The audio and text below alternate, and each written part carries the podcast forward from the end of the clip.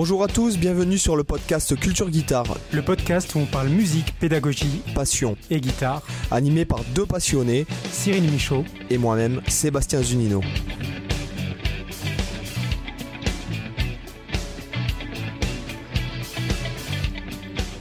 Hola, hola chicos, qu'est-ce tal? Salut Cyril. Hey, Salut Sébastien. Ah ben, je, suis à nouveau malade aujourd'hui. Oh, mais c'est pas grave, c'est pas grave. Du moment qu'on te comprend, c'est c'est le principal. Alors, nous, aujourd'hui, nous ne recevons personne à part nous-mêmes. Voilà. c'est déjà beaucoup. Et c'est déjà, c'est déjà un grand truc. Euh, voilà, on, alter, on essaye d'alterner un peu et vous gardez les, les prochains invités, euh, vous les gardez euh, au chaud ou sur l'oreille pour les fumer plus tard. C'est à vous de voir ce que vous préférez. Et donc aujourd'hui, nous avons décidé d'aborder le sujet extrêmement populaire sur YouTube et, etc. sur comment jouer plus vite à la guitare. Eh oui. Et là-dessus, moi, je vous dirais, bougez vos doigts plus vite. Et voilà, mettez 5 étoiles au podcast et puis on se retrouve la semaine prochaine. ben non, moi, je dirais, non, moi, je leur dirais pas ça, je leur dirais de penser plus vite. Surtout. Ah, allez, ça y est, on là, on est déjà parti dans les. On est parti, ça y est, on est chaud. Ça y est, c'est bon, là, c'est chaud, là. Alors, effectivement, euh, je suis totalement d'accord avec ça. Euh, et en même temps, je suis pas forcément d'accord. non, en fait, euh, je comprends ce que tu veux dire. Moi, à mon avis, il y a une part où effectivement il faut penser plus vite et il y a une part où il faut même ne pas penser du tout, en fait. Euh, parce que moi, je prends toujours cet exemple. Après, je te, laisse euh, développer ce que tu voulais dire par rapport à ça. Mais toi, moi, personnellement, je pense que c'est beaucoup des questions d'automatisme. Euh, comme euh, moi, je prends souvent cet exemple-là euh, quand tu apprends à marcher, quand tu le fait aussi de respirer, etc. C'est des trucs où tu y penses pas. C'est vraiment, c'est quelque chose qui se fait automatiquement. Oui, toi, tu parles de, là, tu parles de mémoire musculaire. oui, voilà, effectivement, cet aspect-là entre en jeu. Et en fait, quand tu dois jouer vite, il y a un moment donné, la vitesse euh, musculaire pure et la vitesse, euh, bah, le, mouvement simplement des, doigts dépasse la capacité du cerveau à analyser ce qui se passe en fait dans, le détail, c'est-à-dire à la note près. Tu vois, typiquement, tu fais une grosse descente de gamme, tu n'as pas le temps de penser à chaque note indépendamment tu es, obligé de penser à un flux global, euh, quelque chose de plus général. Et en fait, du coup, tu es obligé d'avoir développé des automatismes qui te permettent de ne plus penser à une échelle locale, à comment tu bouges ton médiator, comment tu bouges tes doigts, comment tu soulèves, comment, quel angle tu utilises et tout ça, parce que ça, c'est censé être devenu des gestes euh, comme respirer, comme marcher, c'est des trucs auxquels tu ne penses plus. Et du coup, du fait de ne plus penser, tu as le cerveau plus libre pour penser à d'autres aspects, pour être plus libéré, du coup, ne pas avoir de soucis de, de vitesse. Donc, euh, Alors moi, je suis... Euh, je, ne suis pas du tout d'accord euh, dans, dans, un sens. effectivement, si on parlait de technique pure, et encore une fois, je tiens à dire aux auditeurs que pour moi, avoir une bonne technique, c'est pas forcément jouer vite. Hein. on en a déjà mmh. parlé dans le podcast. Avoir une bonne technique, c'est faire du bon son. Un élément parmi d'autres, la vitesse. Je, je, défie quiconque de me dire que Jeff Beck, il a pas une bonne technique. voilà. Euh, alors que le mec, c'est pas un shredder, euh, clairement. Le meilleur exemple, c'est David Gilmour pour moi de, ça. Hein, Après, je, pour moi, je, sais qu'il y, y, a plus d'un qui va vouloir me brûler, euh, me foutre sur un bûcher, mais moi, je, ouais, je, trouve que c'est bien. David Gilmour, Pink Floyd, ouais, mais ça me, ça me touche sans plus quoi. Hein. et depuis que je suis petit, hein, donc puisque mmh. depuis petit, moi j'avais des, des, copains quand j'étais, c'était ouais au début du collège, où j'avais un copain qui était fan absolu de Pink Floyd. Euh, il m'avait fait écouter, puis j'avais pas accroché à cette époque. Enfin, j'avais peut-être besoin d'un peu plus de, de, de, de, fut en cuir et de Santiago. Euh, tu vois, j'étais très très fan de Guns N' Roses, de Led Zeppelin. Euh, C'était pas assez burné pour toi en fait. Hein. Ouais, voilà, c'est moi j'ai ouais, j'avais besoin d'un peu de rock'n'roll quoi. Mais en tout cas, moi qui suis bon dans, dans le vachement dans le déjà qui ai toujours aimé la virtuosité depuis que je suis tout petit. En fait, c'est ma mm. mère qui m'avait fait remarquer ça il y a, bon, maintenant, il y a quelques années. Elle me dit Oui, mais toi, tu as toujours été attiré par euh, la virtuosité. Euh, euh, c'est vrai, hein, franchement, hein, je, dois, je, je, mentirais si je disais l'inverse. Mais aujourd'hui, maintenant que j'ai 40 ans, que en fait, je me suis un peu recentré, que ma vie a changé, etc., que je pense que j'ai un petit peu d'expérience en tant que pédagogue. Euh, je pense que j'ai un peu d'expérience en tant que musicien, etc., et en tant que pédagogue aujourd'hui. Euh, et en même temps, dans, ma vie d'homme, euh, qui, m'a fait me recadrer, notamment, bon, je, je raconte ma life, mais je me suis séparé de ma femme. avec qui j'étais depuis 16 ans cette année, enfin mhm. en 2020, enfin il y a un an à peu près et tu te recadres en fait bon pour, ceux qui, me suivent un peu ils savent mais bon c'est vrai que j'ai perdu 28 kilos je me suis remis au sport à fond je me suis remis euh, euh, à la, à la méditation enfin je me suis mis à la méditation développement personnel et toutes ces conneries et c'est vrai que aujourd'hui j'essaye de ressentir vachement plus le moment présent et de, de faire abstraction dans ma vie de tous les jours de ce mm. dont tu parlais notamment euh, de, la, de la mémoire musculaire, notamment par exemple quand tu marches, etc. Alors c'est vrai que dans un, stade d'apprentissage, euh, effectivement, tu vas pas demander euh, à chaque être humain de penser à chaque pas qu'il fait, mais c'est vrai que des, ce sont des choses auxquelles je pense aujourd'hui, notamment quand je marche, quand je respire, me sentir respirer, me sentir à ce moment-là, quand je me brosse les dents, j'essaie de me focaliser sur le fait de me brosser les dents et pas de laisser vagabonder mon esprit et d'être plus dans le dans, dans, dans, le, truc. Et si tu veux, je pense que dans le, dans le jeu de la guitare, notamment, quand je pratique, puisque bon, euh, je pratique euh, quand même beaucoup, euh, notamment, je pratique pas le fait de forcément de jouer vite, mais de jouer mieux. c'est-à-dire d'être à l'aise aussi bien en tempo. Ce matin, tu vois, ben, je suis un mauvais exemple de dire ça parce que ce matin, je travaillais sur des tempos à, on va dire à 400 la noire. Donc 400 la noire en croche, ça équivaut à 200 la noire en double croche. Ceci dit, c'est pas pareil. 400 la croche, c'est pas pareil que 200 en double croche au niveau du ressenti. Et mm. c'est pas pareil que 100 en triple croche. Mm. Et, le fait est que je m'entraîne à phraser. Euh, c'est-à-dire faire des phrases, faire des respirations et pas juste jouer vite en fait des, gammes et tout. Et c'est vrai que euh, quand je travaille ma vitesse et tout, euh, je, je, le fais non pas dans le but de, de, de, jouer vite, mais euh, de, de faire de la musique rapide. Et, hmm. pas, et pas dans le but de faire de du sport, euh, comme par exemple ce qu'on voit euh, les, les recordman du monde, euh, ou les mecs. Bon, après, je sais que ça, c'est une question de goût, mais bon, notamment le même que je t'ai partagé, là, que je trouve hallucinant d'un point de vue vitesse, Roy Marchbank. Donc, Roy Marchbank, c'est un Américain qui vit à Barcelone, hein, il me semble. C'est vrai que c'est assez sidérant. Ouais, ouais, c'est. T'as vu, il a inventé un médiator et tout ça, tu sais, c'est quatre ouais, J'ai exploré un peu, justement, j'ai regardé toutes, ces, toutes les vidéos de sa chaîne quasiment. Voilà. Et en fait, c'est vrai que euh, moi, par exemple, quand j'entends ça, bon, c'est vrai que je suis impressionné, mais que ça, ça m'en touche une sans faire bouger l'autre, tu vois, euh, clairement. Ouais, bah, je te rejoins là-dessus. Musicalement, ça m'a pas intéressé, mais en fait, j'ai juste regardé pour l'exploit. Euh, tu vois, je suis beaucoup plus impressionné par, par exemple, on en revient à lui, mais Malmsteen. Euh, qui effectivement est un shredder, mais qui a un putain de feeling, un putain de mmh. toucher, euh, qui a une décontraction. Euh, pour moi, c'est simple quand je le regarde jouer. Pour moi, techniquement, c'est le guitariste le virtuose qui est, qui est, le plus accompli, tellement qu'en fait tous ses mouvements sont linéaires, fluides, harmonieux, etc., etc. Économie mmh. de mouvement, etc. Mais Notamment, par exemple, euh, on me dit, je me souviens parce que j'en ai parlé une fois sur un live YouTube, euh, et en fait, les gars, ils me demandaient comment je travaillais, et puis je leur ai dit, ben moi, je travaille du phrasing. Hein, on en revient toujours à, la même chose parce qu'en fait, je fais même plus de gamme. Pour te dire, je suis incapable de te, euh, ouais, enfin, j'exagère un peu, mais de te jouer comme ça mes gammes, mes positions de gamme mineur harmonique, mineur mélodique. Mais par contre, je sais improviser en mineur harmonique, mineur mélodique dans n'importe quelle tonalité. Tu vois, voilà. Et en fait, c'est vrai que j'ai tendance à travailler très lentement plein de phrasing, de façon de faire du phrasing, notamment des trucs rythmiques, euh, qui est de la mhm. richesse rythmique et que pas que ce soit des notes linéaires, etc. Mais de ressentir en fait le truc de chaque note la ressentir, de, de plus penser à une gamme, mais penser à une idée musicale. Euh, et notamment, on en revient, par exemple, ce qu'on disait dans les podcasts, comment on faisait pour travailler les, phrases ou comment on faisait pour travailler des trucs. Euh, mais j'essaye de, en fait, si tu veux, aujourd'hui, j'essaye de, de, faire ça euh, même si j'aime la virtuosité, hein, je vais pas me cacher, mais je fais plus ça dans un truc euh, musical et, plus de la technique pure. Par exemple, comme euh, les, les, Intense Rock de, de, Paul Gilbert, ou mmh. tu vois, je, je voilà, c'est plus si jamais ça n'a pas un but musical qui va m'apporter une pierre à mon édifice, me construire en tant que musicien, je m'en fous.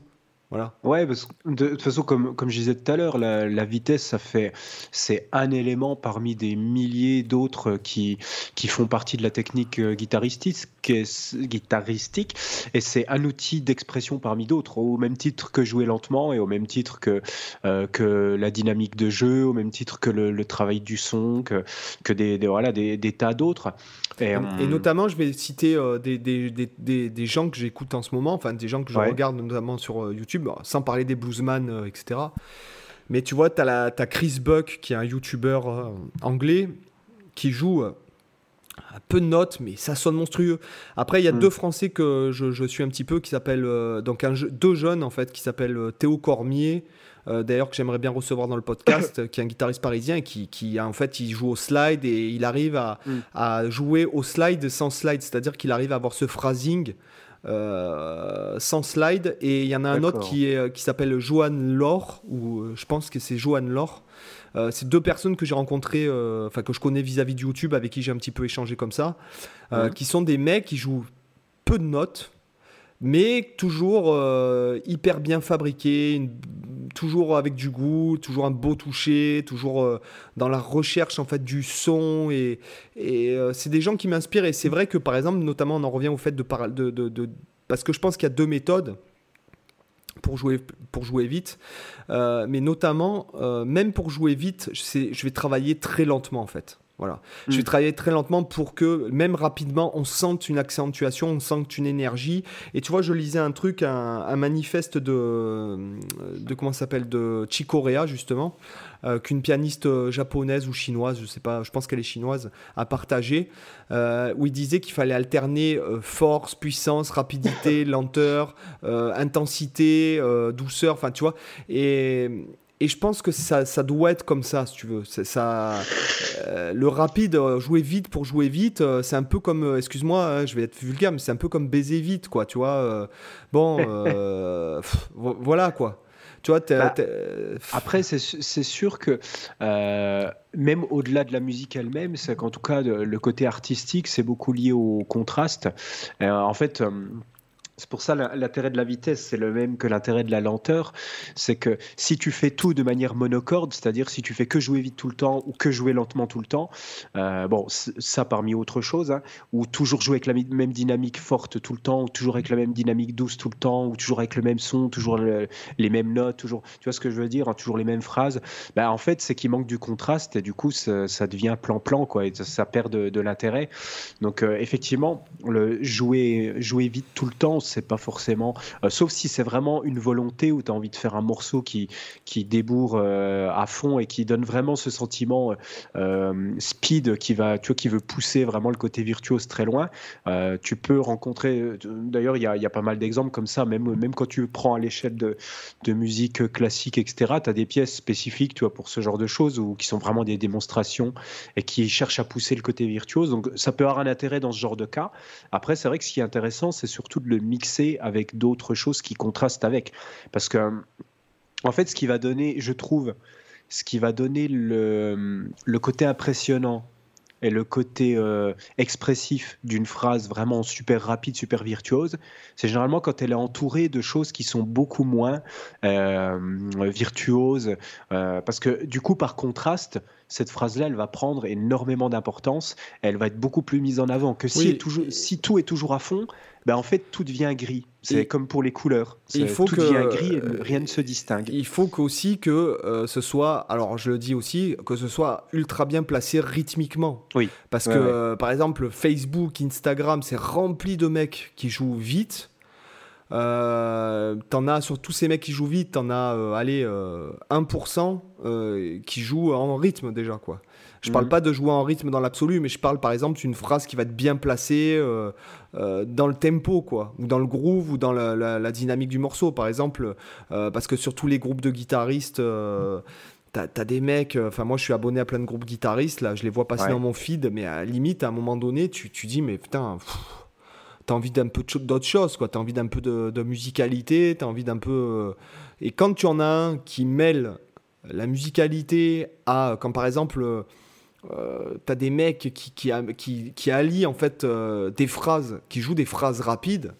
Euh, franchement, tu dis, waouh, ça y est, ça fait du bien, c'est une bouffée de chaleur. Par contre, quand les mecs ils font leur gamme 3 notes par corde à tombeau ouvert, bon, enfin, tu vois, euh, j'y trouve même plus d'intérêt. Même Ouais, si je ça, pense ça, que. peut-être parce que c'est aussi quelque chose qui est, euh, qui est très gamme et très. Que, hum, vu, que toi aussi, tu es, pas mal dans la- le travail du phrasé, de rechercher des phrases intéressantes, forcément, quand tu entends des mecs qui, qui jouent à toute blinde, juste des fragments de gamme, tu n'y retrouves pas un intérêt particulier parce que c'est très basique. En fait, le seul élément intéressant, c'est le fait que ce soit joué très vite. C'est le seul apport parce que s'ils jouaient ça lentement, ça serait ultra plat, quoi. Donc, euh, D'ailleurs, donc euh, forcément, je dans peux certains tutos, quand les mecs ils jouent lentement, euh, tu, tu dis, euh, il- c'est c'est même pas beau, quoi. Enfin, déjà, quand ils jouent lentement. Mm. Donc, pour Ouais, en j'ai- revenir. j'ai- Ouais, vas-y, vas-y, pardon. Voilà, je, je suis d'accord là-dessus. J'étais déjà tombé sur des vidéos comme ça. Euh, bah, je sais pas si tu avais déjà vu des vidéos de. c'est- Comment il s'appelle? Francesco Fareri, je crois. Euh, c'est une sorte de rusticoulé euh, italien, mais euh, rusticoulé du pauvre. Et en, en fait, il joue, euh, il joue, il joue la mort euh, hyper vite et tout ça. Mais effectivement, quand tu le vois faire des plans lents, euh, tu, tu vois qu'en fait, il a, un- il a toucher aux fraises. Quoi. C'est vraiment c'est naze. Euh, ces, notes, elles ont qu'une expressivité. Ça, fait, ça fait pitié, quoi. Alors que le mec, euh, niveau vitesse, c'est un, un tueur. Mais après, c'est vrai que tu vois, dès qu'il joue lentement, t'as tout qui s'écroule, comme un château de cartes, tu vois. Donc, effectivement, ça, c'est quelque chose qu'on rencontre souvent. Parce que, mais en même temps, c'est logique, parce que si tu veux, quand tu joues à fond, à fond la caisse, euh, comme je disais tout à l'heure, vu que tu n'as pas le temps de prêter attention à l'interprétation de chacune des notes que tu joues, parce que c'est vraiment des flux, bah, quand tu te retrouves à devoir jouer lentement, bah, et que tu n'as jamais eu vraiment l'habitude de le travailler, bah, tu te retrouves un peu foutu parce que euh, quand on joue lentement, justement, tu as, beaucoup plus la nécessité d'apporter un soin maximal à chaque note que tu joues. Parce qu'en fait, c'est la simplicité, c'est jamais simple. Moins tu as d'éléments, plus tu es obligé de les soigner pour, euh, pour Ouais, qu'ils soient tu te vraiment souviens, c'est ce que je t'avais dit, euh, que j'en- j'enregistrais sur un backing track, j'enregistrais que des rondes, Oui. que je m'y étais Ouais, repris. euh, euh, Ah, mais ça m'étonne pas, ouais. Voilà, je m'étais repris, parce qu'à chaque fois mes rondes, elles étaient parce que j'avais pas la bonne Ouais. intention au bon moment, tu vois. Ouais, et, ouais. euh, et en fait, comparé à un truc où tu vas jouer une rythmique batique, euh, enfin, ou un truc même un peu plus complexe. Et puis aussi le fait d'être aussi concentré. Et ça, je pense que c'est une question de maturité. Après, là, on est quand même dans un. Je tiens à mettre cette parenthèse-là, c'est qu'on est quand même dans un certain euh, domaine d'expérience. Après, il y a quand même, je dis pas que faire des exercices, il faut les faire, ne serait-ce que pour de la synchronisation, etc. Ouais. euh, etc. Mais on y reviendra après. Mais euh, il y a aussi le fait d'être aussi concentré quand tu fais beaucoup de notes que quand tu en fais peu. Et ça, Oui. c'est plus dur, je trouve. Ça, Mm. c'est un peu une question aussi de, de, de- de maturité, d'âge, tu vois. Tu vois Alors, après, en tout cas, tu es, d'accord quand même que la, la vitesse, c'est un peu le truc qui fait, je pense, rêver euh, la, la quasi-totalité des guitaristes euh, qui, dé- qui débutent la guitare. Euh, ils, ont, ils ont tous un peu cette phase où ils se disent Ah, je vais jouer vite, je vais jouer vite. Je sais pas si je me demande si c'est le cas pour tous les instruments, en fait, ou si c'est vraiment Euh, encore Moi, plus une le cas sur la guitare. J'avais une théorie là-dessus. euh, je pense que déjà, c'est parce que du moment qu'on crée la note, euh, elle meurt. Veux. Ouais, ouais, t'as tout à fait raison, effectivement. Tu J'avais vois, pas pensé. euh, comparé au violon, par exemple, au violon, tu peux Ouais. tenir beaucoup plus longtemps. Au Le sax, piano euh, aussi, tu peux avoir euh, un beau sustain. euh, Ouais. voilà, tu peux avoir le sustain. euh, si tu joues carrément du, du, du- du clavier, enfin du synthé, euh, ton synthé, tant que, en général, tant que tu, tu as le doigt appuyé sur la touche, ça, ça fait durer la note, même si elle, elle, elle s'atténue.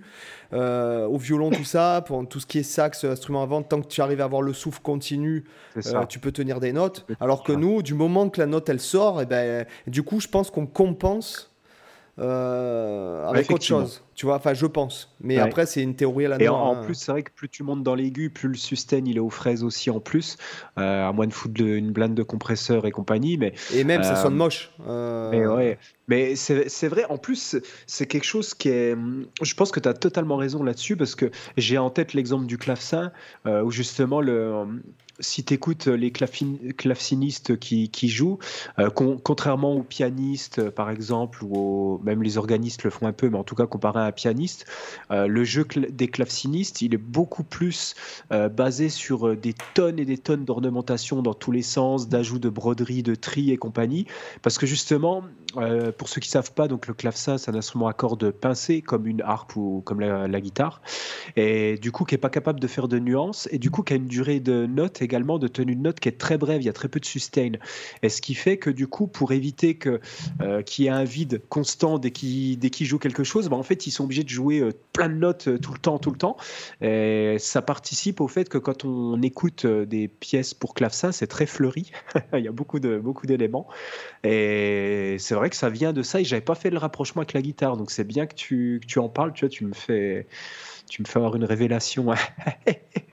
en, tout cas, en tout cas, pour en revenir à ce truc de, technique, de, on va dire de rapidité, alors je sais que pas tout le monde est d'accord avec ça, mais euh, je pense que je suis d'accord avec ce que certains disent hein. euh, aussi. Euh, mais je pense qu'il faut travailler très lentement, voilà, notamment pour, pour graver en fait dans le cerveau, pour faire de la mémoire musculaire, pour être conscient des mouvements, conscient de, euh, de penser, de pas juste faire ça euh, bêtement devant Netflix, ah oui, comme tu as tendance à faire quand tu es jeune en fait. Hein. Tu te dis, ouais, je vais me faire 15 heures d'exercice, mais devant la télé. Je pense qu'il vaut mieux faire une heure d'exercice avec le cerveau que 15 heures devant la télé. et encore une fois, je pense que très lentement, pour sentir l'équilibre entre les deux mains, pour, ou pour sentir, par exemple, bon, on en revient à cette histoire de Hammer from Nowhere. C'est vrai que c'est encore un truc que j'utilise parce que c'est vrai que ça sonne beaucoup mieux que les pulling off. Et pour être franc avec toi, maintenant, je fais de moins en moins de pulling off. Euh, j'en fais que vraiment les cas euh, extrêmes. Et, c'est vrai que ce Hammer from Nowhere, c'est vrai que ça sonne dix fois mieux. Quoi, hein. ça sonne, Moi, euh, j'adore ça. C'est vrai que c'est quelque chose. En fait, ce que j'aime bien dans, dans, le Hammer from Nowhere, c'est que ça t'ajoute une coloration percussive à ta note. Euh, et puis tu peux euh, avoir un équilibre entre le legato et la note attaquée, c'est-à-dire que tu peux même arriver à avoir plus d'intensité sur une note liée qu'une note attaquée. Oui, tu peux, tu peux optimiser en fait l'équilibrage entre les deux mains à ce niveau-là. Donc ça, je me posais une question par rapport à vu que ça fait combien de temps que tu as intégré euh, cet aspect-là et que tu as fait évoluer ta technique de legato en, en, en éludant un peu plus le pulling off? Ça fait à peu près combien de temps? Là, ça fait, euh, on va dire que je le travaille. Euh, je pense que j'ai commencé à le travailler euh, cet été, euh, l'été dernier, en fait. Et du coup, je me demandais, est-ce que euh, si là, tu devais faire un petit, vu qu'on est sur un podcast sur la vitesse, est-ce que tu as senti une différence, par exemple, au niveau, au niveau vitesse entre les deux méthodes? Par exemple, est-ce que tu étais plus rapide en faisant les pulling off ou, finalement, tu n'as vu aucune différence? Ou alors, es peut-être, ou tu trouves même que ben, tu arrives à aller plus vite avec tu, quand, quand, ça fait 30 ans que tu fais un truc, c'est normal que tu, tu, tu mettre du temps à optimiser le, nouvel élément que tu, travailles. Ouais. Mais euh, honnêtement, euh, là, en fait, effectivement, je suis beaucoup. Euh, enfin, je, je, pense que j'ai la même vitesse que. tu vois, je pense qu'en fait, mhm. la capacité d'aller très vite, on l'a tous en nous. Et après, c'est une question. Je pense que ça se joue sur le cerveau, la respiration, la détente. le, psy, le psycho, en fait, comme je te disais, par exemple, j'aurais beaucoup plus de. Je pense que j'ai beaucoup plus de mal à faire un exercice euh, bon, par exemple, là, là, je travaille sur le tempo à 200 en double croche, euh, on va dire un 400 hein, en jazz, on va dire 400 en swing. Voilà. Et en fait, euh, comment dirais-je? Je pense que je progresse pas forcément d'un point de vue musculaire, mais c'est plus ma façon en fait de, de, vivre le truc et de le faire au moment présent. Tu sais, d'être dans le, le, Comme je te dis, je vais avoir beaucoup plus de facilité à phraser à 400 parce que la musique, comme l'exemple de Paul le pêcheur, tu vois, il y a un but. Tu es sur une mm. voie, es sur une autoroute. Alors que quand tu joues vite un exercice, bon, bah, c'est pas vraiment euh, euh, stimulant, etc. Alors que quand tu es porté par la musique, tu as tendance à être beaucoup plus performant mm. d'un point de vue euh, purement technique et physique. Bah, c'est pour ça, moi, tu vois, que quand je dois bosser des aspects techniques, je, le fais, je le fais souvent en composant quelque chose pour l'occasion. Euh, alors, pas toujours en faisant une compo euh, vraiment très travaillée, mais des fois, plutôt que chercher des exotechniques, etc., bah, je, vais, je me dis, OK, je veux bosser ça, bah, je vais composer un petit truc. Et en fait, du coup, ça me donne un petit objectif parce que je me dis, OK, c'est moi quand même qui l'ai créé. Et du coup, il y a une attention à l'intérieur et du coup, ça sort un petit peu du contexte purement exotechnique, tu vois. Ça peut être aussi une autre piste pour travailler euh, mm. dans un contexte euh, qui soit pas du pur exotechnique un peu chiant que euh, beaucoup de gens C'est vrai, que j'ai tendance à faire pareil, c'est-à-dire que quand je veux travailler un mouvement spécifique, je m'invente, je, phrase en fait, et je fais pas un, exercice technique. Alors les exercices techniques, forcément, j'en crée pour les formations, pour les cours, etc. Mais après, je pense que le, tout ce qui est d'un point de vue euh, technique, en fait, euh, pour travailler la technique, je le fais pareil, dans la même façon, en travaillant des phrases. Hein. C'est le même euh, mm. principe que toi. Hein, voilà, c'est. Ouais, Voilà. ouais, parce que moi, je fais ça aussi. C'est si je le fais, c'est pas que pour le travail de, de la technique, c'est aussi pour intérioriser beaucoup, en fait. Parce que je me dis que j'ai plus de facilité à assimiler quelque chose que j'ai composé moi et à le rendre plus personnel que de travailler un exotechnique qui n'a pas été créé par moi, tu vois.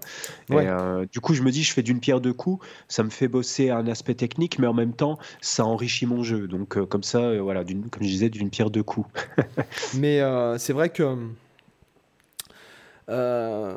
Il y, y, a deux aspects, donc c'est soit travailler lentement ou soit un peu forcer l'humain en fait, un peu casser ses tu vois, aller au-delà de ses capacités quoi, tu vois. Ouais.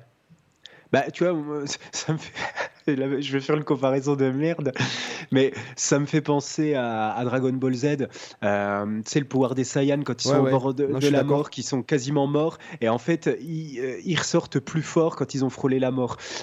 Oui, non, mais, mais en fait, c'est exactement, c'est exactement ça. Quand tu pousses, euh, quand tu vas au-delà de tes capacités comme ça, c'est hum, finalement ça, ça t'oblige à, à, étendre un peu les, les, limites de ce que tu pensais être faisable. Et c'est un peu la même chose que si tu fais de la musculation. Si tu euh, imaginons, je sais pas, tu, portes des poids, tu portes, euh, je sais pas, 20 kilos, et puis qu'à un moment donné, tu vois que tu arrives à porter 20 kilos, bah, si tu continues à faire 6 mois où tu portes 20 kilos, bah, en fait, il se passe plus rien, quoi. Tu développes plus rien. Il faut, il faut augmenter euh, justement pour que le corps développe les ressources pour. Alors encore une fois, pour, pour bon, moi je fais un peu, je fais pas forcément de la muscu. Moi je fais beaucoup des mmh. trucs à poids de corps et tout. encore une fois, il y a une, déjà premièrement, il y a le fait de se connaître son corps et de connaître comment il réagit euh, mm. à ce genre de choses. C'est-à-dire que, par exemple, euh, euh, il y a des gens qui, qui, qui en fait, tu, on peut pas toujours te donner un conseil généraliste et c'est ce qu'on me disait par rapport à nous à la pédagogie tu peux pas faire une pédagogie généraliste et là tu ne peux pas dire un conseil de musculation ou de sport généraliste le meilleur mm. moyen de, de, se faire mal c'est de suivre les conseils d'un gars qui a pas la même physiologie ou la même mm. morphologie que toi. D'accord euh, Quand tu as, euh, euh, Robert le camionneur qui pèse 160 kg et qui soulève 160 kg en développé couché et qui te dit Ouais, mais moi je fais une, une série de, une, de, de, une, de, un mouvement à 160 kg et que toi tu pèses la moitié de son poids, voire même le tiers, et que le gars t'essaye de faire ça, toi tu te niques. Donc. Si tu veux, pareil pour un mec. C'est pareil pour un mec qui est filiforme. Euh, il va te dire ouais ben moi je cours le marathon euh, deux fois par semaine euh, sans problème. Enfin j'exagère un peu, mais toi tu vas essayer de faire ça. Tu alors que tu pèses 10 kilos de plus que lui, tu vas te tu vas te bousiller. Donc en fait il y a déjà le fait de se connaître soi en fait et de, de mm. savoir que tu as tu, connais ton corps et tu sais comment en fait le, faire réagir à, certains exercices ou à certains mouvements ou etc. Donc euh, déjà ça. Après, euh, il y a aussi le fait de psychologiquement de passer un cap euh, t'aide à le finalement à exploser ton niveau. Euh, tu vois, euh, des fois, pas se mettre une barrière psychologique, comme on, tu, tu avais, euh, on en avait pris l'exemple dans, dans, un podcast ultérieur. On disait qu'en fait, des fois, on voulait faire faire un exercice ou un morceau à un élève, et en fait, tu augmentes le tempo sans lui dire. En fait, il le passe parce qu'il y avait une barrière psychologique qui l'empêchait de, qui l'empêchait de passer ce tempo-là. Ouais, complètement. Tu vois donc, ça, en ça se vérifie très très souvent quand même. Voilà, donc en fait, il faut pas, euh, euh, comme par exemple, le, le, le, alors je ne je peux pas vous dire les, les, les, les, dates, etc. précises, mais je sais que le jour, ou je sais même pas si c'est le 100 mètres, mais euh, le jour où le, record du monde de, 100 mètres a été euh, battu en je sais pas quelle année, en 1960. Il y avait des spécialistes qui disaient le 100 mètres, on peut pas le courir en plus, en moins de tant de secondes. Euh, bon, bah, il y a eu le record, il y a eu un record qui a été établi. Derrière, dans les 6 mois, il a été battu 30 fois le record parce que rien que psychologiquement de savoir que tu peux dépasser cette limite. Euh, déjà, ça facilite le truc. Donc déjà, mm. le, psychologique, et c'est pour ça que je disais qu'il faut penser vite, c'est parce qu'en fait, du moment que tu, sais que tu vas... Le, tu vas c'est bête hein, ce que je dis, mais c'est dans la vie de tous les jours, ça se vérifie. Je veux dire, t'as qu'à voir, par exemple, quand tu te lances sur Internet. Enfin, moi, je, quand je me suis lancé sur Internet, que j'ai dit notamment à mes parents que je voulais euh, faire un site Internet, que je faisais YouTube et tout, même à des amis que j'allais faire du YouTube et tout. Mais ça sert à rien de faire ça. Mais de toute façon, il y en a trop. Et puis, si, et puis, résultat des courses, putain, je suis bien content de pas les avoir écoutés, si tu veux. C'est clair. Donc, euh, si tu veux, il y a toujours encore ce truc-là de se dire, euh, je vais y arriver. c'est facile, quoi. C'est rien. Mm. Tu vois, clairement. Quand tu es en première, tu, te dis les maths, c'est hyper complexe. Euh, quand tu es en terminale, tu disais, ouais, finalement, les maths en première, c'était fastoche. c'est de la rigolade. Voilà, tu vois, tu vois ce que je veux dire. Et en fait, il y a le fait aussi de se dire psychologiquement. Euh, euh, ouais, en fait, je vais le faire, quoi. Jouer, ouais, je peux jouer à 300 la noire tu sans peux aussi te dire que s'il y a autant de monde sur Terre qui sont capables de, de le faire, pourquoi toi, t'en serais pas capable aussi? Après, oui, voilà. Il y a aussi beaucoup de gens qui sont dans se dire ah lui il arrive à jouer super vite, super bien, il a mais moi je pourrais jamais faire ça, tu vois, ou, qui se mettent un peu des barrières euh, psychologiques hein, finalement et qui se disent que euh, c'est forcément parce qu'ils ont des dons, parce que etc. c'est de la connerie, euh, mais on, mais finalement, il faudrait plutôt prendre le côté inverse. Et, moi, en fait, c'est ce que j'essaye d'avoir tout le temps. C'est que quand je vois un, guitariste qui me, qui me tue tellement il, est, tellement il est impressionnant, je me dis, bah punaise, si lui, il peut le faire, bah, il n'y a pas de raison qu'on que, puisse pas y arriver. Si lui, il a réussi, qu'est-ce qui empêcherait euh, euh, d'y arriver aussi? Il faut, il faut juste trouver son chemin propre pour y arriver. Alors, ça ne veut pas dire qu'après, tu vas vraiment y arriver. Mais en tout cas, simplement de se dire que si quelqu'un y arrive, c'est que c'est possible. Point barre. Et que tu as, as la possibilité si tu le veux vraiment, d'y arriver aussi. Et donc, c'est, il vaut mieux se mettre dans cet état d'esprit euh, vertueux de, s'encourager soi-même.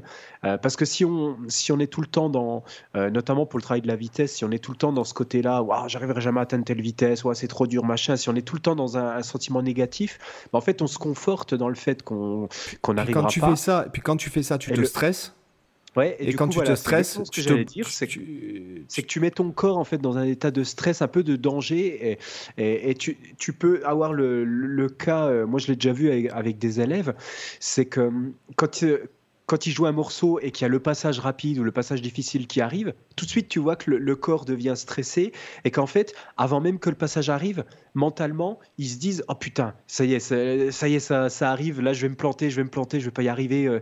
Et en fait, ils, se convainquent déjà avant d'arriver à ce passage qu'ils vont le foirer. Donc forcément, qu'est-ce qui se passe quand ils y arrivent? Ils foirent, tu vois? Voilà. Euh, euh, c'est vachement important le mécanisme mental et on et il faut, euh, c'est pas que c'est pas que de la pure physique, euh, c'est pas que de la pure muscule, non, comment dire, euh, de la, pure gymnastique au niveau des doigts, quoi. C'est vraiment un processus mental également. Moi, je pense que voilà, là, tu, tu viens de, parler de ça. C'est, je pense, je pense que si tu veux éclater le score niveau vitesse, il faut être plus dans la déconstruction que dans la respiration, dans le euh, tu vois, le, fait de se poser, le fait de, de, de, de détendre au maximum, et c'est bête hein, ce que je vais dire, mais quand tu fais de la méditation tous les jours pendant une, au moins une période de 30 jours, hmm.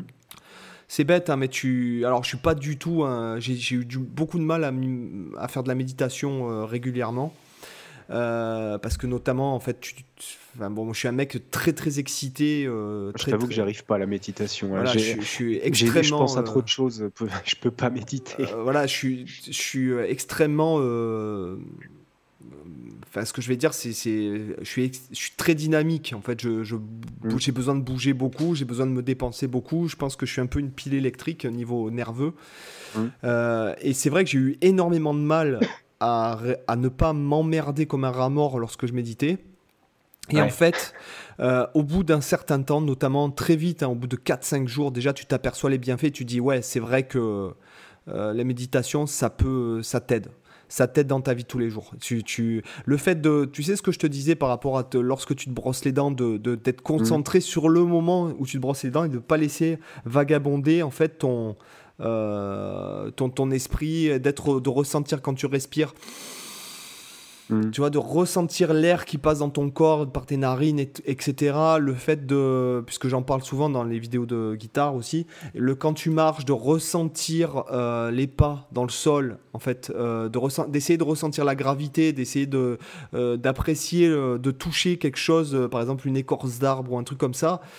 Et eh ben c'est bête, hein, mais je suis sûr que ça t'aide dans la guitare. Hein. Je suis persuadé d'ailleurs que ça t'aide dans ta vie de tous les jours. Euh, mm. Voilà, de profiter du moment présent, de la vie, d'oublier euh, ton, ton, ton, smartphone, d'oublier. D'ailleurs, il y a, y a je trouve qu'il y a en ce moment il y a un peu une mode qui se lance. Enfin, je sais pas si on pourrait appeler ça une mode, mais il y a un genre de mouvement qui se lance en fait, de, de, de notamment d'entrepreneurs un peu comme nous qui ont un business sur Internet, hein, puisque on va pas se cacher que euh, on est beaucoup dans les stats, on analyse beaucoup les, les trucs, qu'est-ce qui se passe, machin, patin coup fin. En plus, quand tu t'intéresses un peu à d'autres domaines euh, que ton domaine d'activité pour étendre un peu tes, tes capacités, euh, pas tes capacités, mais plutôt tes compétences. c'est vrai que tu es beaucoup dans les écrans, dans les statistiques, dans les trucs comme ça. et en fait, je me rends compte que il y a, y, a, ce moment où il faut se dire non mais attends c'est plus possible là je peux pas rester ma vie avec mon téléphone quand tu quand avais 12 ans et que tu partais au cinéma, euh, je veux dire, ta mère, euh, t'avais pas de portable et, mmh. c'était pas la, folie. Aujourd'hui, tu oublies ton portable, tu as l'impression d'oublier ta vie, quoi. Euh, tu vois? Et en fait, c'est j'ai un peu ce, truc-là de me dire peut-être ça tue la créativité, peut-être ça, ça, d'un côté ça peut t'aider, c'est un outil technologique qui peut t'aider notamment à développer ta capacité parce que tu as un métronome hyper développé, par exemple je pense à Polynome, c'est celui que j'utilise, ou euh, Drum Genius hein, avec des boucles de batterie qui sont vraiment super. Euh, sur mon iPad. Euh, donc des, outils comme ça qui vont t'aider à avancer, à, etc. ou à créer un business, à te créer une audience parce que tu peux euh, communiquer avec les gens comme ça. Avant tu touchais 30 personnes, aujourd'hui tu en touches presque 100 000. Mmh. mais je pense que ça tue un peu ton, tes capacités humaines en fait. Euh, tu, vois ce que je veux dire quand je dis ça? Ben Bah ouais, parce que moi, une, une échelle même plus, simple, euh, je vois par rapport aux, mathématiques, tu vois, moi, si tu m'enlèves une calculette, je suis foutu maintenant. parce que bon, j'ai toujours été mauvais en mathématiques, mais, euh, le, fait de dès que je dois faire un calcul, je fais avec une calculette et je, je, fais absolument plus rien sans. Bah, du coup, euh, le, moindre truc. Euh, bon, moi, je suis à un niveau mathématique assez catastrophique, c'est-à-dire que même calculer un pourcentage ou faire une règle de 3, j'en suis incapable. J'ai vraiment été une bouse intégrale en maths de toute ma vie. Mais, mais du coup, c'est encore pire maintenant. Mais donc, euh, c'est un, exemple tout con, mais ça, ça montre effectivement que quand tu. bah, même pareil avec la, la, mémorisation des numéros, tu vois, avant euh, tu mémorisais peut-être plus facilement des ensembles de, chiffres, de choses comme ça. Sauf que, par exemple, maintenant, je connais plus aucun numéro de téléphone euh, parce que tout est stocké dans, le téléphone et j'ai jamais besoin de les mémoriser. Ah, moi, euh, je, me souviens que... Moi, il y a quand même, je dois t'avouer qu'il y a pas mal de... moi, j'ai trois téléphones hein, en tout, donc il y en a deux dont je connais absolument pas le numéro. Je suis obligé de, de m'envoyer des, des, messages sur WhatsApp à moi-même en fait, pour pouvoir donner mon numéro à des gens. Bah, euh, moi, le, mien, il m'a fallu. Alors, j'en ai jamais changé depuis que je l'ai, depuis. Euh, j'ai le même numéro depuis au moins 20 ans. Euh, il m'a fallu genre 4 ans pour retenir mon numéro de téléphone. Pareil, mon numéro de carte bleue, sans mentir, j'ai dû l'oublier, mais des, dizaines et des dizaines de fois au, début. J'étais pas foutu d'une semaine à l'autre, je l'avais oublié si je l'utilisais pas régulièrement. Et même encore, il y a pas si longtemps, ça m'arrive d'avoir des doutes, des oublis où je suis. Pourtant, il y a 4 chiffres, mais enfin, c'est des trucs comme ça. Et euh, c'est vrai que tout ce côté-là, ça parasite pas mal. Et tu vois, je rebondis un peu sur ce que tu disais tout à l'heure par rapport à la méditation et tout ça. Moi, je me, je me rends compte d'une chose, c'est que je suis pas mal parasité par plein d'idées. Euh, euh, comme je disais, moi, je suis tout le temps en train de réfléchir à, tout. C'est pour ça que j'ai beaucoup de mal à m'endormir. Par exemple, si je me couche, il me faut au moins une heure, une heure et demie avant de, pouvoir m'endormir parce que je vais penser à, mes projets, à mes compos, à faire. Euh, je peux pas juste me coucher et dormir. Et du coup, bah, je me rends compte que même quand je joue de la guitare, ça me fait ça. et parfois, Parfois, tu vois, je vais être en train d'enregistrer une vidéo YouTube ou je vais être en train de, jouer un morceau simplement ou de composer.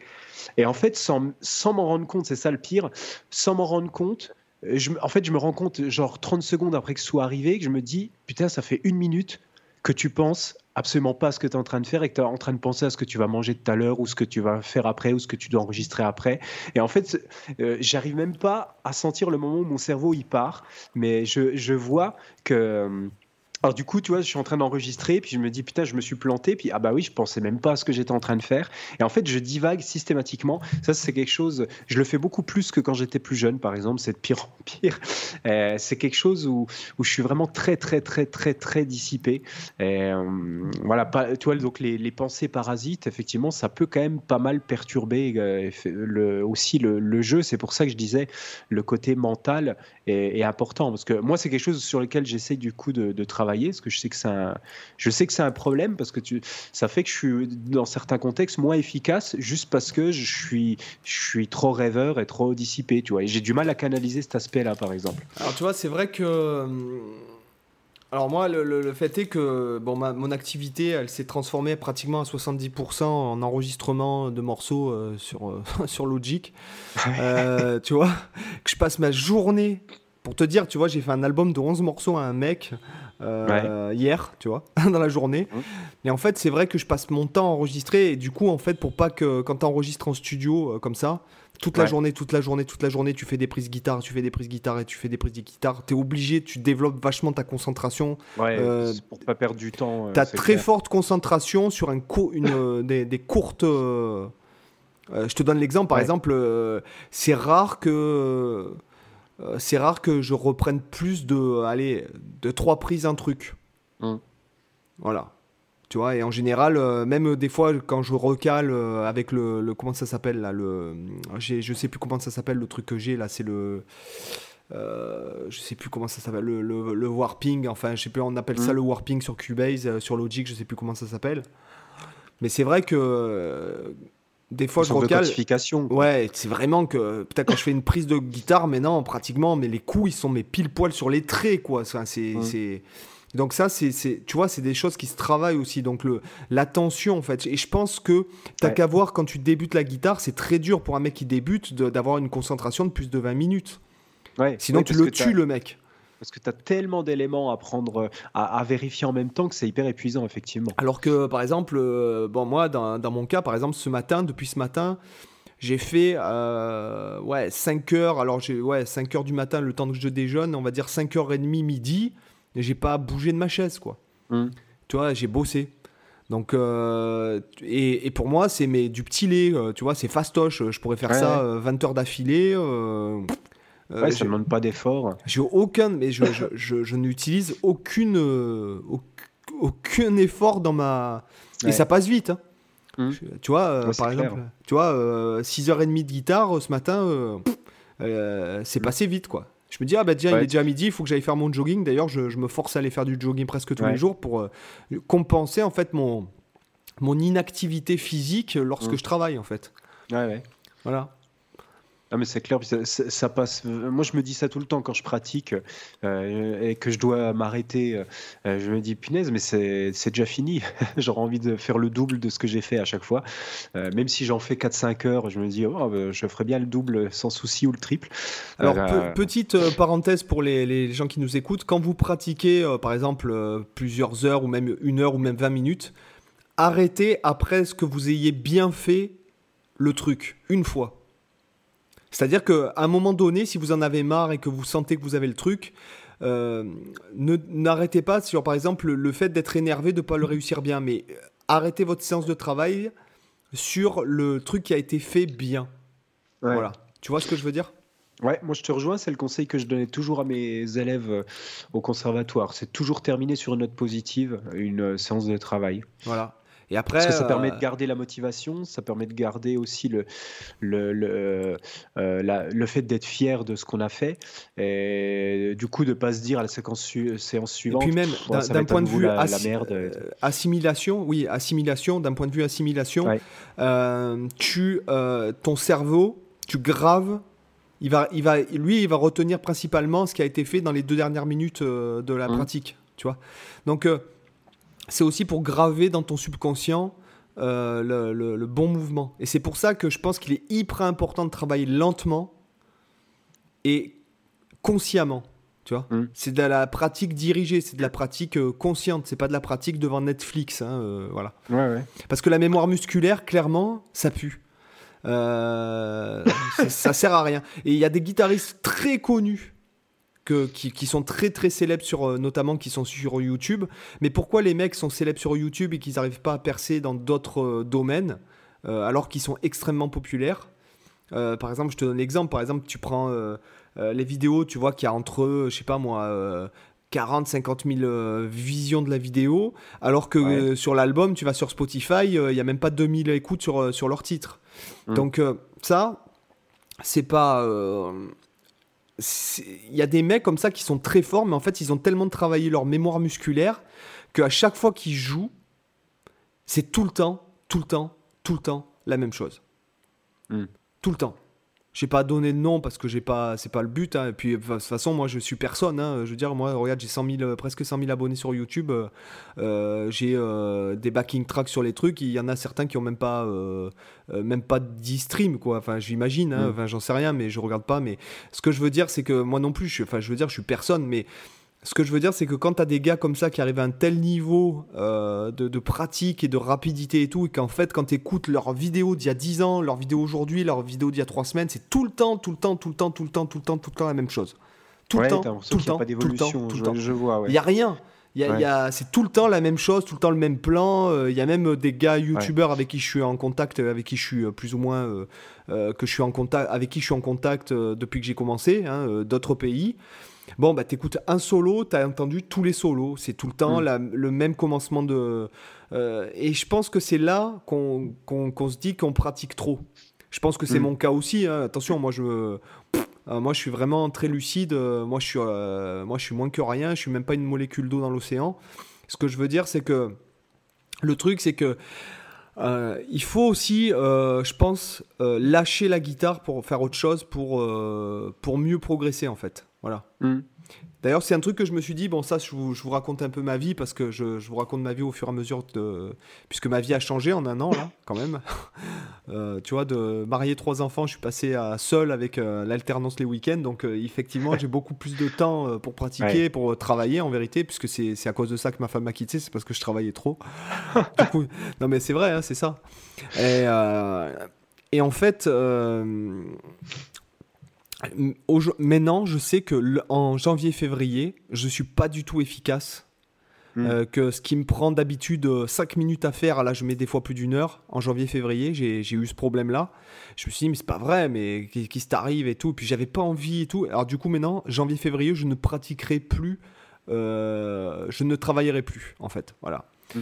Alors moi, je prendrai mes grandes vacances en fait en- à partir de Noël jusqu'à fin février. Je me remettrai doucement dedans et je, je pense que j'essaierai de plus toucher une guitare, de Ah, c'est ce que tu disais tout à l'heure, connaître son, se Voilà. connaître soi aussi. Quoi. Voilà, et je- quand je réfléchis au collège, quand j'étais en internat, j'avais mon collègue de chambre euh, euh, qui m'avait à un moment donné, putain, je faisais que dormir. Arrivé ces, ces périodes-là, janvier-février, il me disait, Mm. mais qu'est-ce que t'as à dormir comme ça? T'es sûr que ça va bien la santé euh? Tu veux pas que je fasse appeler le, le- le médecin et tout? Je lui dis, non, non, mais putain, je sais pas ce que j'ai. C'est vrai que j'ai tout le temps envie de dormir. Je rentrais des cours, je dormais avant l'étude. Euh, je sortais de l'étude, j'allais me coucher direct. Enfin, et, euh, quand je réfléchis à ça, c'est vrai qu'en janvier-février, hab- d'habitude, je suis pas du tout productif, je suis pas du tout efficace, même physiquement. Euh, C'est-à-dire que là, par exemple, là, je peux courir 15 km tous les jours, les doigts dans le nez. En janvier-février, j'avais extrêmement du mal à courir 10 km. Mhm. Voilà, donc en fait, si tu veux, maintenant je me dis non, non, janvier-février c'est fini, tu fais plus rien. Euh, tu te nourris autrement, tu lis, euh, tu joues à la console, tu Ouais, regardes c'est des là films. où tu peux en profiter effectivement justement pour, euh, pour enrichir ta- le- l'aspect guitare mais par d'autres euh, par d'autres moyens quoi. Voilà, exactement. Voilà. Et puis même de oublier la guitare, ça fait pas de mal non plus, hein, parce que euh, Ouais. quand on, alors je, je, je pense que les gens le voient en fait, euh, c'est que j'ai énormément de de choses différentes euh, sur internet et sur la dans la guitare. hein. Euh, et beaucoup de gens me demandent comment je fais d'ailleurs pour, pour faire tout ça. Euh, et en fait, voilà, en fait, je, je- je mange, je me lève, c'est de suite, je me dis ouais chouette, je vais pratiquer le matin. tu vois, tout est autour de la guitare. euh, et finalement, c'est pas, c'est pas ça Ouais, non mais- plus quoi. Ouais, je, suis, je suis comme toi, tu vois, ce, ma- ce matin, je donnais à manger à Éléonore, euh, à ma petite fille. J'avais la guitare, euh, la, la guitare autour du, autour du cou, et puis euh, euh, je lui donnais à manger, euh, je lui donnais à manger d'une main, et puis avec la main gauche, je bossais. Tu bossais ton Hammer from Nowhere, quoi. ouais. C'était pas le Hammer from. Enfin, du coup, si, parce que j'avais que la main gauche, mais disons que euh, je bossais plus des, des, enchaînements de positions, des trucs euh, comme ça, tu vois, sans forcément euh, taper sur, sur le manche, mais je, je, je, travaillais plus des aspects théoriques. Et, en lui donnant à manger en même temps, et je me dis, putain, t'es grave. ah, mais ouais, mais si tu le ouais, après non, non mais je suis, pareil. Hein, moi, c'est, je suis pareil. Je suis pareil. C'est, fais gaffe. Hein. Moi, moi, euh, moi, ma femme m'a quitté à côté de ça, à cause de ça. Non, en tout cas, ah, là, on a bien dérivé, je trouve, c'était pas mal. Ouais, mais non, mais c'est de la pratique. Et en fait, c'est toujours pour en revenir à ce truc de pratique. Euh, c'est ce que de toute façon, on va pas, on va pas, on peut pas réinventer la roue. Et puis, je pense que nos, nos, points de vue peuvent évoluer au fur, au fur et à mesure des années. Mais en tout cas, je proposerai deux choses réellement, les gros, les deux gros axes euh, pour travailler la vitesse et de pratiquer longtemps et lentement marathon, mm. c'est-à-dire très lentement mais consciemment avec le cerveau. D'accord mm. euh, Ressentir les mouvements, ressentir le cliquetis du médiator sur la corde ou euh, les, doigts, les mouvements, etc. À s'apprendre à ressentir son corps. Tu vois ce que je veux dire? Tu apprends à ressentir ton corps. apprendre à ressentir ton corps réellement et après tu fais ça en sprint. C'est-à-dire que tu vas le plus vite possible mais très rapidement. Et là tu fais ça au métronome bien sûr pour pouvoir quantifier Mm. pour pouvoir quantifier ton truc. Et après, tu alternes. Tu fais par exemple trois temps très lentement et un temps très très rapide. Euh, mm. Tu peux faire ça. Euh, euh, ou après tu augmentes la, dose de rapidité, c'est-à-dire que tu le faisais un truc très rapide sur un temps, après tu le fais sur deux temps, sur trois temps, quatre temps, etc. Voilà, mais travailler de deux façons, c'est-à-dire très longtemps et lentement, mais consciemment, pas devant la télé, et de faire des trucs très très brefs et très rapides. Voilà, pour vraiment travailler sur votre. Euh, parce que de toute façon, il n'y a pas de muscle dans la main, les gars. Oui, ça c'est vrai. Voilà, je tiens. Bon, excusez-moi de dire les gars, mais les gars, hein, c'est mixte. Hein, tu vois, quand tu as des femmes et des hommes en face de toi, tu peux dire les gars, quoi. D'accord? Euh, Parce que je sais qu'il y, a, on a eu des messages de filles là récemment sur, le, sur Facebook. D'ailleurs, n'hésitez pas à venir échanger avec nous sur Facebook. Euh, Bien que j'ai un, mec qui m'a mis un commentaire comme quoi j'avais dit que c'était le PMU du net, mais pas sur la page de Culture Guitare. c'est le seul endroit de Facebook qui est. Qui Parce que de toute façon, quand, ça deviendra du PMU, euh, de toute façon, ce sera, les mecs seront bannis direct, quoi. Voilà, c'est clair. Donc le truc, c'est que, euh, en fait, il n'y a pas de muscle dans la main. Les premiers ah muscles, ils se trouvent dans l'avant-bras en fait. Tout est actionné, tout ce qu'il y a dans la main est actionné par des muscles de l'avant-bras. Donc c'est pas réellement musculaire. C'est surtout une histoire de, cerveau. Et je suis pratiquement sûr et certain que tu mettrais le cerveau de Steve Vai dans mon corps, je pense qu'il jouerait pareil que Steve Vai. Tu vois? Avec la même, euh, le même son, le même truc, le même feeling.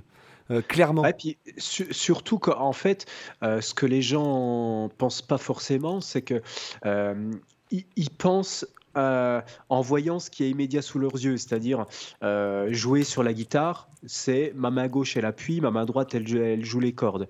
Mais en fait, ce qu'on ce qu'on pense pas, c'est que les mains c'est juste le dernier élément de la chaîne en fait.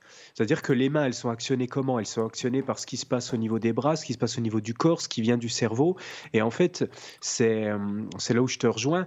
Tout vient de, du cerveau. les mains, en nerveux. font rien. Euh, voilà. Euh, les mains, elles font rien s'il n'y a pas le cerveau qui leur dit quoi faire et comment le faire. C'est un peu comme ce que je vais ce que je vais dire, c'est que ton cerveau, ce que je vais, je vais vous, je vais vous prendre un sale exemple de développement personnel. Allez, vas-y, fais du sale. Par exemple, le désir sexuel, tu peux l'activer sans pour autant qu'il y ait personne en face de toi, juste avec une hmm.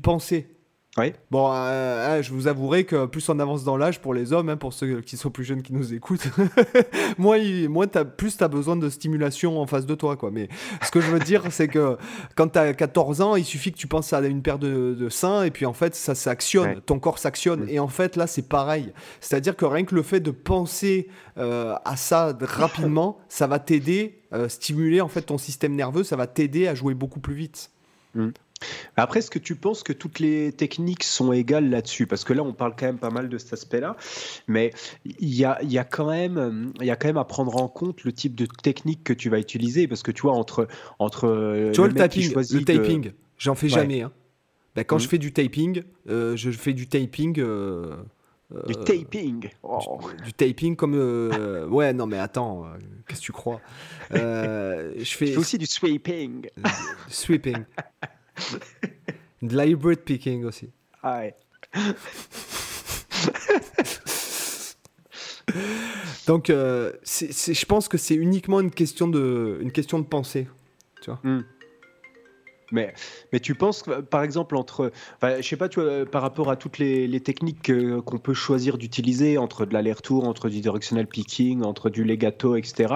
Moi, je vois, par exemple, que. euh, alors, si je compare mon, ma vitesse en aller-retour et en directional picking, je pense que je suis à peu près. À peu près pareil. Je vois pas d'énormes différences pour moi entre les deux techniques. Par contre, j'ai l'impression toujours- que je suis un, un tout petit peu plus rapide en legato, tu vois, mais après, c'est dur à juger. Mais euh, je sais qu'il y a certaines techniques où objectivement, j'arrive à faire le plan plus vite avec cette technique qu'avec une autre, par exemple. Tu vois, il y a, il y a- il y a des rapports quand même où c'est pas absolu. C'est pas genre, tu as une vitesse qui est temps et quelle que soit la technique que tu utilises. Tu vois, euh, un exemple tout con, des sauts de corde, si je les fais en aller-retour, je suis moins rapide que si je les fais en hybride picking, tout bêtement. Tu vois, euh, ça, c'est un exemple bête, mais au moins concret. Euh, Après, je, et du coup, c'est peut-être je, je pense par, que par rapport au travail de la vitesse, je pense que c'est peut-être important aussi de réfléchir à quelle technique on, on souhaite mettre en place, euh, parce que ça va quand même conditionner la, vitesse. Tu vois, moi, moi, je me pose aussi la question quand, euh, parce que quand je vois des mecs brillants comme ça, comme, bah, comme tu, tu, tu m'avais donné le- l'exemple voilà, de ce guitariste que je connaissais pas, euh, Roy euh, Marquez. Marchbank. Voilà. Même si je suis pas fan de sa musique, le simple fait de voir qu'un mec comme ça, il a réussi à atteindre une vitesse de jeu pareille, bah, tu vois, j'ai une certaine forme d'admiration pour, euh, pour le travail qu'il a accompli sur ce point précis, même si le reste m'intéresse pas forcément. Et en fait, je suis toujours intéressé de me dire, ok, il arrive à le faire, mais moi, je suis toujours intéressé par la démarche et je me dis, mais euh, parce que là, on parle pas juste de jouer vite. Euh, des mecs qui jouent vite, il y en a des milliers, mais là, c'est au-delà même de jouer vite. Ce qu'il fait, lui, c'est je, vraiment à un niveau qui, est- qui, qui te défonce pour, euh, pour moi, la pour moi le, de ceux qui jouent déjà très vite. pour- pour moi, bon, je me je- dis, genre- comment lui il a fait pour atteindre une vitesse pareille? Tu vois, je me pose quand même. bah, déjà, il a inventé son médiator. Il a inventé un Ouais, médiator. euh, des, déjà, c'est, je Je pense, pense que pas ça. que c'est que le médiator qui joue, honnêtement. C'est- À mon avis, le médiator, ça fait partie de l'optimisation. Mais je pense qu'il avait déjà cette vitesse avant de son médiator. Non, je pense pas. euh, Et en fait, je vais te Je dire un truc. Je, je prends, je prends l'exemple de, euh, par exemple, Alan Holdsworth parce que je connais Ouais. très bien le personnage. hein, je- voilà, hein, comme ça, au moins, je l'aurais cité.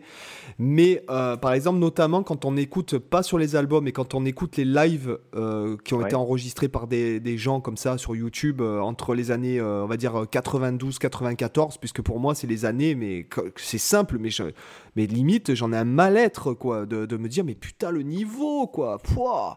Les lives, le mec en live, des fois, ce qu'il fait, mais tu sais, sûrement avec l'adrénaline, parce que tu es beaucoup plus performant en live hein, que chez toi, euh, sans enjeu, en fait. L'enjeu, c'est hyper important. Ça, ça, ça dépend pour qui. Voilà, bah, pour moi, en tout cas, je sais que les meilleures, euh, les, les- les fois de ma vie où j'ai le mieux joué, c'était en live, hein, clairement. Mm. Euh, et d'une façon euh, beaucoup plus. euh, j'ai été bien meilleur que ce que j'étais d'habitude, quoi. Tu, tu- vois, tu, tu- notamment avec les gens qui me connaissent et tout, ils me disent putain que ce soir, l'adrénaline, elle t'a, Ouais. tu vois. Mais ce que je veux dire, c'est que j'ai entendu des lives, notamment il y a un live de 92 là. J'entends ça, je dis mais c'est c'est humainement, moi qui, qui connais un petit peu la guitare, qui sait ce qu'il fait au moment où il joue, mais humainement, euh, on est au-delà de la capacité humaine, quoi. Tu, tu vois? On est. Ouais, on est euh, Est-ce que tu as, essayé justement de réfléchir comment lui a, a atteint ce, ce- Parce que c'est ça qui est intéressant, en fait, constater le niveau, c'est pas forcément ce qui est le plus intéressant. Ce qui est intéressant, c'est comp- d'arriver euh, autant qu'on le peut, en tout cas, essayer de, de- Déjà- d'imaginer le cheminement qui l'a amené là, en fait. Déjà, moi qui connais très bien son histoire, sa discographie, qui, qui connaît en fait, euh, qui est dans le, le fan club euh, Facebook et tout, qui donc des fois est en rapport avec euh, euh, ses filles ou des gars qui ont, euh, qui ont, qui ont en fait archivé toutes les interviews, euh, Ouais. tous les trucs et tout, euh, qui ont eu après des gens que je connais, que j'ai rencontrés, qui ont eu, avec des témoignages de personnes que d'anecdotes qui, qui passent de, de bouche à oreille comme ça. Euh, déjà, il faut savoir un truc, c'est que ce mec-là, en live, n'a pas joué plus d'une d'une vingtaine de morceaux sur toute sa carrière. Donc en fait, déjà, tu as une optimisation absolue Ouais. sur, le, sur les morceaux qui sont joués. Effectivement. Voilà, déjà premièrement. Deuxièmement, quand, quand j'entendais ces trucs-là, en fait, euh, oui, ça donne. euh, si tu veux, on est dans l'organique, on est au niveau d'un Coltrane euh, pendant Love, euh, Love Supreme, quoi, ou pendant Interstellar Space, quoi. C'est les mecs, ils en sont, ils ont tellement sur. en, en fait, c'est c'est l'accumulation de ce que les mecs ont fait pendant 20 ans. Ouais. Voilà. Ce que je veux dire, c'est que là où tu deviens très très rapide, et c'est pour ça que c'est c'est d'un côté, tu, tu- se fier aux autres, c'est encore une, une belle bêtise. Mais ces mecs-là, euh, en fait, tu joues vite ce que tu, tu as fait des milliers de fois et ce qui t'appartient. C'est ce que je disais, par exemple, j'ai beaucoup plus de facilité à moi jouer mes trucs à moi rapidement, c'est-à-dire les choses que seul moi est capable moi. de faire finalement Ouais, ouais. tu es beaucoup plus performant que par exemple si je vais reprendre le solo de je sais pas moi de, par exemple là l'autre jour je relevais un solo de saxophoniste Euh, bon ben comme j'ai pas l'habitude euh, forcément que je mets plus de temps à jouer à la vitesse mais est-ce que Ouais. tu vois alors que ça va moins vite que ce que je suis capable de faire parce que simplement j'ai pas Ouais. l'habitude donc en fait il y a aussi le, le- le cheminement qui va t'amener en fait à tu joues vite ce que finalement ce que toi seul euh, est capable de faire, ce que tu as répété pendant des années, ce qui fait partie de toi, comme le fait Ouais. de marcher avec tes propres jambes. Peut-être que si moi, on me, pour en revenir à, à la transfusion d'organes, mais si on me mettait les jambes de quelqu'un d'autre, j'aurais peut-être un moment d'adaptation avant de, de marcher euh, aussi bien que lui. Tu vois? Si on te mettait les jambes de Malmsteen, est-ce que tu ferais des meilleurs high kicks à ton avis? Ouais, ouais, je pense. Je pense. je pense parce que là, je, je pense que je serais. euh, ah, c'est. Ouais, je pense que je pourrais même marcher sur l'eau, là, tu vois. Tu, vois tu vois Mais ce que. en tout cas, quand je mets le même fut en cuir, euh, j'ai pas autant le saillie que lui. hein. Ça, je peux te le dire. Ah, mais il te manque 30 kilos de plus au moins. Mais C'est non, c'est pas ça. Et puis quand je mets la bra- quand je laisse la braguette ouverte sur un de mes fûts, euh, je fais pas du tout la même, euh, je fais pas du tout le même effet en Le même société. swag.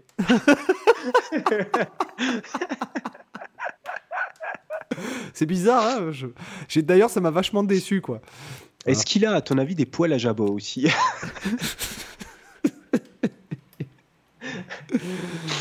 Bon, ce cas, podcast va trop loin. ouais, ouais, c'est clair. Mais en tout cas, voilà, c'est- euh, encore une fois, par exemple, peut-être que Mamsim serait beaucoup moins rapide s'il faisait, par exemple, des phrasés que fait Pat Metheny. Hmm. Voilà. Ouais, ouais. Donc euh, tu. Oui, c'est- ouais, ouais, bah, lui, c'est un bon exemple aussi de, de mec qui a passé sa vie à optimiser ce qu'il sait bien faire et il est vraiment dans son style. Et de il fait toute que façon, ça les gens, le les gens qui, qui, qui deviennent énormes, en fait, ils passent leur temps à faire ce que eux-mêmes font. Ouais, ouais. C'est c'est une- c'est très stupide comme ce que je dis, mais par exemple, un Non, mec qui oui, va devenir logique. énormissime, il va pas se dire ah ouais j'ai envie de jouer comme le PenQ que j'ai vu sur YouTube, quoi. Mhm. Tu vois? Mhm. Euh, il va se dire plutôt non, je vais développer mon style à son paroxysme. Et en Ouais. fait, il y a que comme ça que tu vas, tu vas performer, que ce soit dans la vitesse, dans le feeling, dans le- la musicalité. Il y a que en te disant je vais. Et c'est hyper dur à accepter. C'est-à-dire notamment quand as, comme moi, tu as, as été intermittent pendant 20 ans et que tu as passé ton, ta vie à jouer les morceaux des autres. euh, C'est hyper dur de se dire mais non je fais plus que ce que je sais faire et puis euh, c'est tout quoi voilà Mm. mais parce qu'il faut en vivre tout dépend euh, hein, c'est C'est plus ça, pareil tout qu'avant dépend ce que tu veux faire avec ta- ton instrument. voilà. Mais ce que je veux dire, c'est que tu ne, c'est encore une fois, euh, pour devenir excellentissime, il faut faire ce que toi seul es capable de faire. Mm. C'est pas une question de technique, c'est pas une question de rapidité et tout, c'est simplement une question que toi tu vas optimiser au maximum en fait ce que tu fais déjà. Et c'est Mm. là qu'il faut, je pense qu'il faut chercher, mais quel que soit le niveau, je veux dire, par exemple, ça sert à rien de, de, de, de- de- par exemple, j'ai j'ai déjà eu des élèves, j'ai notamment eu un élève à moi qui n'était pas forcément, euh, enfin du moins qui n'avait pas forcément des capacités musicales de base flagrantes, c'est-à-dire quand je dis des capacités musicales de, de base, c'est-à-dire qu'encore une fois, moi pour moi, doué, pas doué, ça veut rien dire. Mais tu as des gens qui ont un peu plus le sens du rythme, tu as des gens qui ont un peu plus d'oreilles, tu as des gens qui ont euh, beaucoup Ouais, c'est plus, plus des prédispositions. des de cas, prédispositions à- généralistes.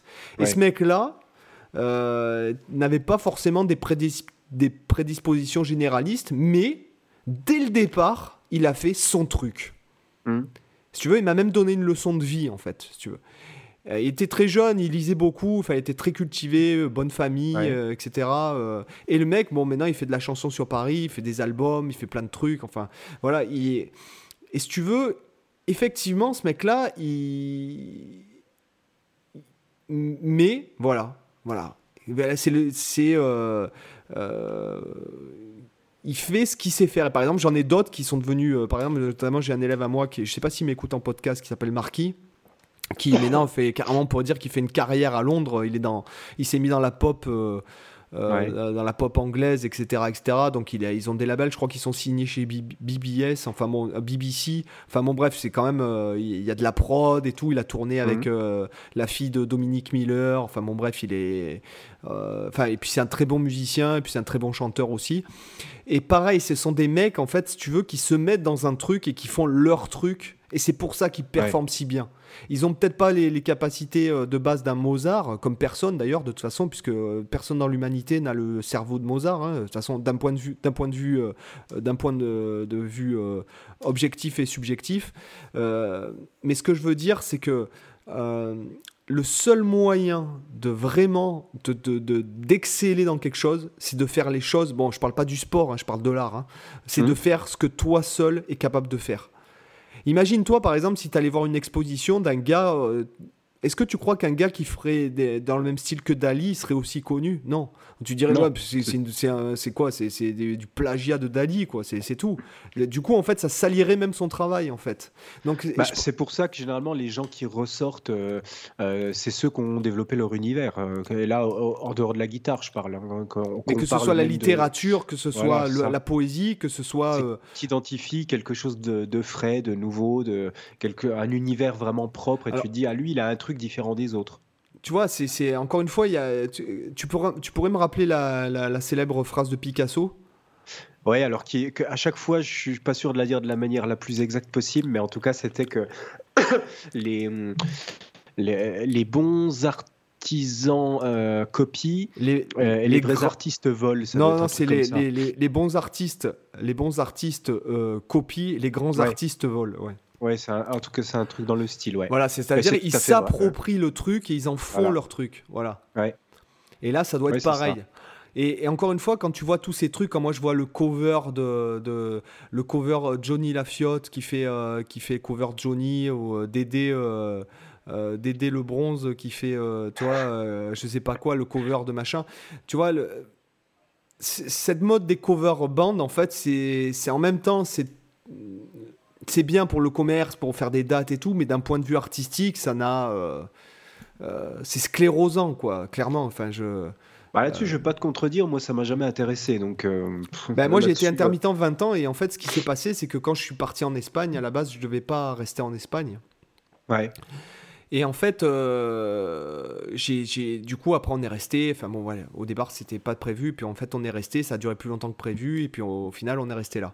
Et c'est là que je me suis mis à faire des backing tracks comme un gaga et que ça a commencé à marcher sur Internet.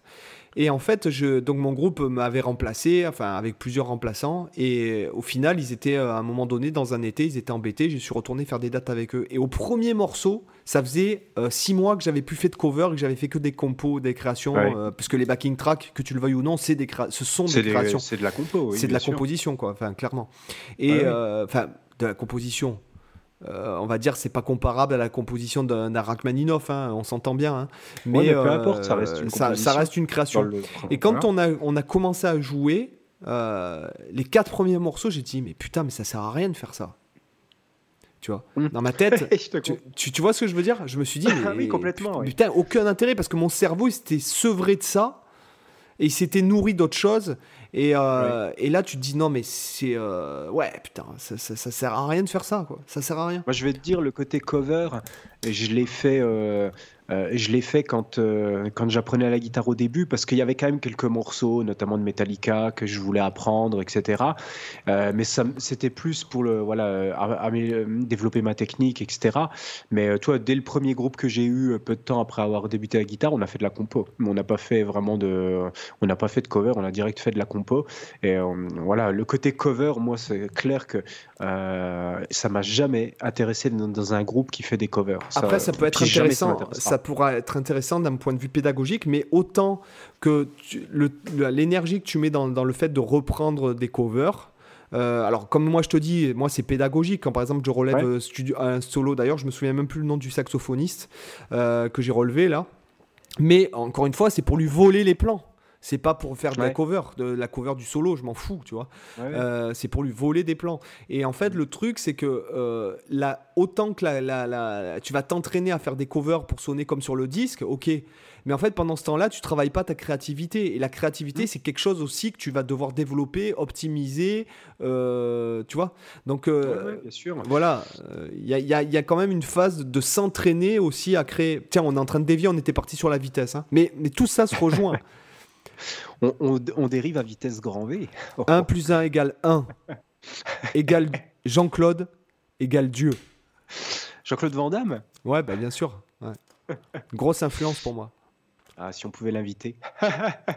Un jour, un jour, un jour, on l'invitera. les guitares, ah, ça serait fun.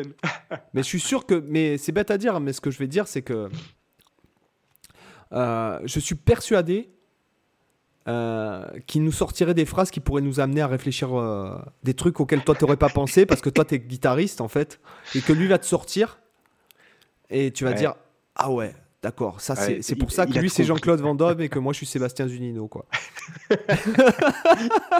et que même Steam c'est même Steam et Alain Delon c'est Alain Delon quoi Ouais, c'est ça. voilà Non, mais c'est clair. En, en plus, non, mais même des mecs comme ça, euh, lui, euh, avec toute la connaissance qu'il a de, de ce qu'il a fait au niveau sportif, voilà, au niveau, au niveau art martial, forcément que tu pourrais trouver des choses inspirantes qui pourraient te servir pour la guitare. Non, Moi, je suis persuadé euh, les aussi. gens, les gens bah, moi je connais bien l'histoire de Jean-Claude. hein. Euh, Est-ce que vous savez pourquoi Jean-Claude est devenu si connu? Déjà, il y a deux choses. Je ne sais pas. Déjà, il est pas, il a jamais été champion d'art martial de quoi que ce soit. C'est simplement que, en fait, il a, c'est du, c'est du marketing, c'est du storytelling, d'accord? Il faut savoir que d'un point de vue technique, moi j'ai rencontré euh, des, des sportifs, de, notamment des sportifs de haut niveau avec qui j'en ai parlé, notamment des gens qui étaient dans les arts martiaux et qui Ouais. étaient fans de Jean-Claude malgré tout. Et tu vois, il m'avait dit un truc, il m'avait dit dans Bloodsport, ce qu'il fait, il y a que lui au monde qui peut le faire. Pourquoi? Parce qu'un gars qui a cette musculature là, c'est-à-dire ce volume muscu- de, musculaire, Ouais. il ne peut pas avoir cette souplesse. Et c'est extrêmement, extrêmement, extrêmement rare. Qu'un gars, surtout à l'époque, où un mec comme ça, qui a une musculature pareille, il a cette souplesse, c'est presque impossible. Hmm. D'un point de vue physique. Donc c'est Hmm. déjà c'est ça qui l'a rendu vachement connu, mais surtout c'est que le gars, On en revient au côté unique. Voilà, c'est ça. Et puis voilà, on en revient au côté unique. Et le gars, est- bon, je crois qu'il y a aussi le culot parce que je crois que le, le gars, enfin, je sais pas si c'est du storytelling ou quoi, mais il paraît que il serait rentré, euh, il aurait défoncé en fait la porte d'un producteur en passant les mecs de la sécurité, etc., etc. Il serait arrivé, et il aurait fait un grand écart facial en fait sur son bureau en lui disant avec moi tu vas faire beaucoup d'argent. Ah, c'est beau, c'est beau comme c'est. Franchement, j'espère que c'est vrai parce que c'est beau. Ah ouais, moi aussi, je, je, non, je veux que ce soit vrai. Ouais, C'est comme le, Ouais. je veux croire aux reptiliens, tu vois, c'est pareil pour du moi. rêve. C'est du rêve et euh, c'est voilà, il faut rêver quoi. Voilà. Bah oui. Donc tout ça pour en revenir à la vitesse? Ouais, je pense que euh, bah, je pense qu'on a quand même pas mal fait le tour sur la, la vitesse. Je suis en train de réfléchir si j'ai des nouvelles choses en, en tête à ajouter, mais euh, Après, tu vois, c'est intéressant. Ça serait intéressant, notamment d'avoir, notamment, il y a une vidéo de Pascal Vignier. Parce que je trouve que Pascal Villiers aussi, c'est un, vraiment, c'est un super prof, un super pédagogue, Euh, avec euh, notamment déjà avec la fibre pédagogique et puis aussi euh, l'expérience pédagogique vu qu'il est enseignant Mhm. au MAI. Euh, J'aimerais avoir un peu les avis de, de- de- aussi de, de- notamment de tous ces, tous ces profs qui sont super. euh, euh, Ah, Après, rien n'empêcherait de refaire un podcast, sur- alors reprendre le même sujet, mais avec des invités comme ça. Euh, pareil, avec quelqu'un comme Patrick Ronda, par exemple, ça pourrait être intéressant d'avoir son, son avis à lui, d'autant que lui, par exemple, il est très ciblé euh, aller-retour, par exemple. Tu vois, ça peut être intéressant justement de voir par rapport à ce que je disais tout à l'heure, euh, l'influence du choix de la technique initiale vers laquelle tu te portes. je sais pas si tu as vu passer, mais il y, a- il y a eu un genre de petit masterclass, un petit événement. Ouais, j'ai vu les deux vidéos là sur la Ah chaîne ouais, voilà, il y a deux vidéos. Ouais, je les ai, ouais, je ouais, les voilà, ai ah, tu les as vues C'était vachement intéressant d'ailleurs, vachement cool. Parce que Bah, du coup, j'ai- découvert des gratteux. Tu vois, Yuri, de, que j'ai j'ai oublié son son nom de famille Yuri de, de Groot. De Groot. De Groot. Ouais. Je connaissais pas du tout et j'ai vachement aimé les plans qu'il a montrés à la, à la fin Ouais. euh, de la deuxième vidéo euh, où il montrait justement qu'il avait une technique pas forcément orthodoxe, qu'il avait un côté un peu feignant, mais du coup ça lui donnait sa sonorité. Je trouvais ses plans étaient vachement bien. ouais, quoi. ouais, mais non, clairement, clairement. Et en fait, ce qui est intéressant de voir, c'est que malgré euh, les, les, les- malgré les différences de personnes, de style, de, de- d'expérience, etc., il y a quand même, ça se rejoint vachement puisqu'on s'est pas concerté avant de. Nous, on nous a Bien donné sûr. quatre questions en fait, hein, euh, chacun, et notamment bon, sur l'événement, il y a hum, Patrick Ronda, il y a Alex Cordo, Alex Cordo, il y a Thor Euh, et il y a- et il y a Yuri de Groot. Ouais. Voilà, donc Ouais. euh, euh, effectivement, c'est intéressant de voir que malgré euh, la singularité de chacun et les styles, Mmh. euh, les styles de chacun, les, les grands axes sont là en fait. hein. Il n'y a pas non plus, euh, tu vois. Je pense Mm. que euh, après, ça serait. euh, je pense que justement, un mec comme Pascal Vignier, puisque Pascal Vignier est, un- est quand même, c'est un mec qui a quand même euh, des, des, des- des élèves de haut niveau, puisqu'il a les Mm. élèves quand même du MAI. Bon, quoi qu'au Ouais. MAI, euh, moi qui l'ai fait, euh, bon, t'as pas que des virtuoses, hein, euh, attention. Oui, après c'est comme dans toutes les écoles, Voilà, c'est normal. Mais en fait, avec son expérience, parce que bon, il se voit quand même passer, je sais pas moi, peut-être 200, 300 guitaristes par an. Ouais. Tu vois, j'imagine euh, il a optimisé vachement sa pédagogie Ouais, vis-à-vis de ça aussi. Donc, ça serait intéressant de- de- d'en parler avec lui, quoi, de- quand on. Va le recevoir là. Parce qu'il a été invité. Alors, il a répondu. Tout le monde a répondu euh, à la positive, hein, à l'invitation. Ce Mhm. qui est très dur, je le dis aux auditeurs. Ce qui est très dur, c'est de caler les emplois du temps Les de chacun. dates. Voilà. Ouais, oui. Donc euh, c'est hyper dur. Et, euh, mais, et puis on va essayer, là je crois qu'on a fait beaucoup d'interviews et puis on va essayer un peu de diversifier. euh, euh, parce que bon, c'est vrai que consécutivement, je crois qu'on a, on a eu cinq On interviews. au moins 4, ouais, peut-être plus, ouais. Je sais Ouais. plus, ouais. On a eu Samy, Thibaut, euh, Martin, Euh, Pierre Journel. Ah, ouais. Ah ouais, ça fait Pierre quatre Journel, ouais, interviews. Ah ben Reda aussi. Voilà. 5, ouais, donc on, a- ouais, on en a eu pas mal effectivement à la suite. Ouais, c'est les, les concordances de- d'emploi du temps du coup qui font que.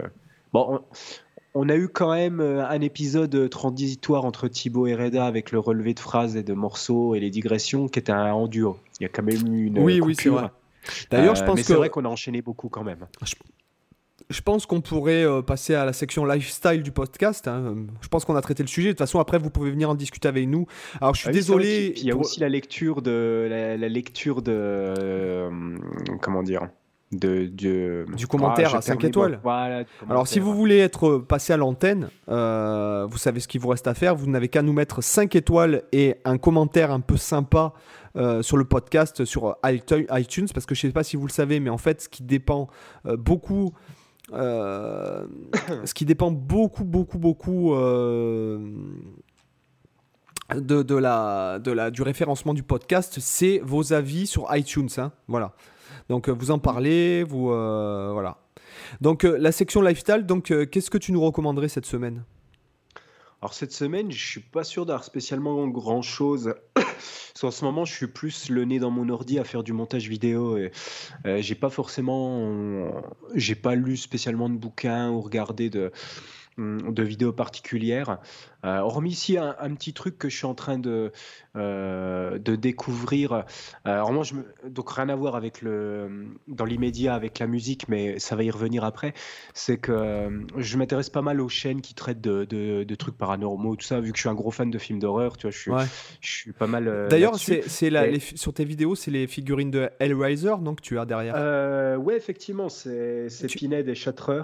Et ce, mec-là, là, qui a les pics dans la tête, parce que depuis que je suis Ouais. tout petit, il me fascine, mais j'ai jamais vu le film en fait. Euh, c'est, c'est quoi? C'est un démon? est- c'est un- Le, bah en fait, c'est pas vraiment un, un démon. C'est alors c'est Clive Barker, donc le, le réalisateur du film, et c'est aussi l'écrivain qui a qui a écrit le. Au départ, c'était une nouvelle dans les livres de sang. C'est une petite nouvelle. Et hum, en fait, c'est ni des réellement des démons ni des quoi que ce soit. C'est vraiment des entités à part entière qui sont euh, euh, juste sur le culte de la souffrance et du plaisir. Tu vois, des sortes de sadomasochistes d'une autre dimension. Mm. Il y, a, y a eu plein de suites à, cette série où, où, justement ils ont un peu traité les, les créatures de, de, Hellraiser comme, comme justement des sortes de démons, etc. Mais c'est un peu réducteur. Ils essaient toujours de rattacher ça à un historique chrétien, etc. Alors que en réalité, Clive Barker, il a vraiment conçu ça comme des créatures qui n'étaient pas liées à une mythologie spécifique. Vraiment, c'est ça qui était intéressant justement. C'était juste une dimension parallèle avec des créatures. Mm.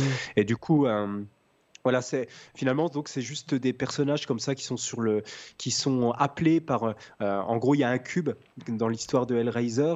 Euh, quand quelqu'un trouve ce cube, qui est une sorte de puzzle et qu'il arrive à résoudre le puzzle, ça ouvre les portes de cette dimension et ça fait apparaître ces créatures qui, qui du coup euh, embarquent la personne qui a, découvert le cube et qui vont la, torturer. En, gros, c'est très sexuel, tu vois. Il y a ce côté justement le, sadomasochiste, le, côté plaisir et torture en même temps. Donc voilà, c'est un peu basé là-dessus. Et le premier film est très très bien. Euh, les suites, beaucoup moins. Il y a eu, euh, je crois qu'ils en ont fait 8 au moins de films. après, ils ont surfé juste pour le fric hein, sur la licence parce que ça avait bien marché. si tu dois en voir qu'un, moi je te conseille que le premier film, c'est suffisant. pour. Ça rejoint vachement, si tu veux, la, torture et plaisir, ça rejoint vachement la pratique de la guitare parce que quand tu viens de te farcir 8 heures de, de, pratique de guitare et que tu as le bout des doigts qui brûle, t'es content quoi. C'est vrai. C'est bon, quoi. Tu te dis, putain, j'ai bien bossé. C'est comme quand, quand je reviens de courir, là, putain, que je suis éclaté, parce que des fois, j'essaie d'un peu aller au, de, de, défoncer un peu ma limite, quoi, notamment mmh. en, vitesse. Même des fois, j'en peux plus. Les deux derniers kilomètres, je les fais en courant beaucoup plus vite. Euh, mais t'es bien après, quoi. Tu vois, t'as souffert. mais... Je suis d'accord, euh, je fais assez peu de sport honnêtement, mais euh, avant de déménager, là, je faisais pas mal de vélo elliptique. Euh, et du coup, je le faisais un peu en mode bourrin, c'est-à-dire je mettais le vélo à la vitesse max, puis j'en faisais pendant une heure en continu, comme, un comme un dingue, en forçant comme un bourrin. Donc ne faites pas ça à la maison. Moi, j'y allais vraiment en mode brut. Et du coup, à la fin, j'étais content. Je faisais mes 40, je faisais 60 minutes, je crois, un truc comme ça. Puis tu sais, il t'affiche le nombre de théories que tu as de calories, tu as, brûlé. Bon, j'imagine que c'est aussi un petit peu théorique et que c'est peut-être pas forcément très fiable, mais moi, mon objectif, c'était d'atteindre systématiquement 1000 calories. Donc, je faisais ça, j'allais comme un bœuf. Et en fait, je me... un petit instant lifestyle, je me, je me mettais ma, j'ai une playlist. Alors, attends, je vais, je vais ouvrir la playlist là pour vous dire ce que j'ai dans cette playlist. J'ai une playlist sport. Gouard. on voit les, De quoi? Gouard. Euh, et en fait, j'ai une 46 vidéos là-dedans. Et euh, première vidéo, euh, Rocky. En fait, j'ai déjà les. les, les Attends, ça va jusqu'à combien de vidéos? Ouais, ça va jusque, jusque là jusqu'à la vidéo 19, c'est que des musiques de Rocky. C'est les musiques des combats et tout ça, le, le truc bien épique. Et après, c'est tout des musiques de Dragon Ball Z. et en fait, je me foutais ça à fond dans les oreilles en faisant mon sport. Et en fait, euh, j'arrivais à être beaucoup plus euh, efficace quand je faisais ça que avant. Ce que je faisais, c'est que je me matais des séries ou des films d'horreur. Et en fait, c'était pas très efficace. Et quand j'ai commencé à me mettre, euh, à me mettre ça, nickel, j'y allais à fond comme Mais la musique, je remarque, c'est vrai qu'il y a une période, j'écoutais des podcasts ou des livres audio quand je courais. Et en fait, j'étais beaucoup moins performant que quand c'est de la musique. Mmh. Hein.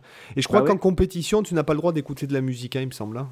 Ah oui, bah, en fait, j'imagine euh, que je, comprends pourquoi, parce qu'effectivement, j'ai l'impression que ça te booste un peu, ça, joue. Euh, euh, bah, je pense aussi, vu que c'est quand même très rythmique, ça a une influence au niveau, au niveau corporel, ça te donne cette véhicule du dynamisme, en tout cas, bon, sauf si tu écoutes de la musique ambiante, mais en tout cas, quand tu écoutes ce type de musique-là, voilà, il y a, y, a y a, le rythme, il y a le tempo, tout. En fait, euh, moi, tout bêtement, en fait, souvent, je calais ma propre vitesse sur celle de la musique. Euh, parce que ça là, là, en, faisant une heure de vélo elliptique, tu es censé brûler 1000 calories, c'est ça? Euh, euh, bah moi, j'y allais de manière assez violente. avant, je faisais les 1000 calories en 90 minutes. Euh, après, quand je suis passé avec les musiques de Rocky, je le faisais en une heure. ouais, ouais. Pourtant, ces 1000 calories, tu sais que c'est pas. Hum, c'est peut-être pas recommandé, mais. Non, non, non, c'est pas, pas ça. C'est qu'en fait, bon, moi, moi, bon, j'ai perdu 28 kilos, donc je parle de ce que je connais.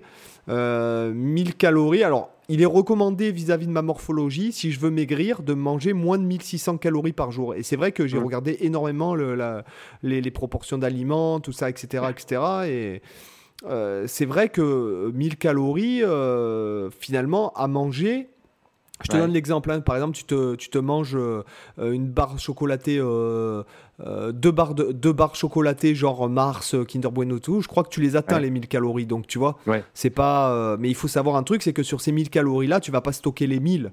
Donc, mm. à savoir que, tu vois, quand tu, tu puises 1000 calories dans ton corps, c'est quand même énorme. Hein. Bon, moi, les 28 kilos, je les ai perdus en.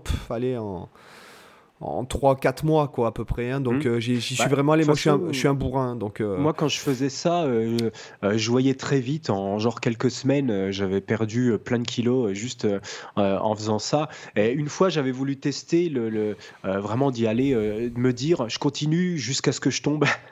et j'avais réussi quand même à aller jusqu'à quasiment 2000 calories. Il fait, parce qu'en fait, le vélo, au bout de 999, il, il recommençait à zéro. Et j'ai réussi à faire quasiment deux fois le tour du cadran. Mais après, en, dessous du vélo, c'est ouais, mais en dessous du vélo, c'est c'est une flaque d'eau, quoi. Euh. non? Bah, C'est clair qu'après, j'ai passé un bon temps dans la douche, mais mais honnêtement, tu vois, c'est ça qui est, qui est fou euh, au niveau du vélo elliptique. Moi, quand je faisais du sport, euh, j'ai testé pas mal de choses en sport. J'ai fait de la course à pied, j'ai fait de la natation, j'ai fait du tennis de table, j'ai fait du foot. Bon, le foot, j'ai détesté, je déteste le foot. désolé s'il y a des footeux qui nous écoutent. moi, j'ai fait six mois de foot et en fait, je me je me sauvais, je, fuguais du, truc de foot systématiquement, ce qui fait que mes parents m'ont viré au bout d'un moment. Euh, mais bref, euh, donc j'ai fait aussi euh, du badminton, sport que j'adorais. J'ai fait de la musculation et du vélo elliptique, donc et du vélo traditionnel. Et du coup, alors par exemple la course à pied, je déteste. J'en faisais en plus avec un pote pour arriver à me motiver et même comme ça, j'étais pas motivé, ça me gavait de fou. Et par contre, le vélo elliptique ça me euh, ça me gave pas du tout. Et en plus ça me fatigue pas. C'est à dire que euh, quand je faisais la course à pied j'en faisais euh, au bout de 20 minutes j'étais mort j'avais envie d'aller me coucher. Le vélo elliptique j'en fais deux heures franchement j'ai l'impression que je pourrais en refaire deux de plus j'ai même pas vraiment une sensation d'être très fatigué après, après en avoir fait. c'est très bon. Enfin c'est bête hein, mais c'est très bon pour le cœur hein, Ouais, c'est du cardio. Ouais, euh, voilà, euh, là, par exemple. Ça sollicite pas mal tout le corps, en fait, contrairement à d'autres sports qui vont être plus localisés. Euh, c'est un peu comme la natation qui fait vraiment beaucoup tu vois, ton, travailler ton cœur bat vachement, ton cœur bat vachement, vachement plus lentement, quoi, hein, clairement. Hein. Moi, je sais que quand j'ai bon, j'ai fumé pendant pas mal de temps, je fumais, j'étais un gros fumeur. Ouais. J'ai arrêté. tu vois, alors quand j'ai commencé la course à pied, mon cœur battait à 89 BPM. D'accord mhm. Ok.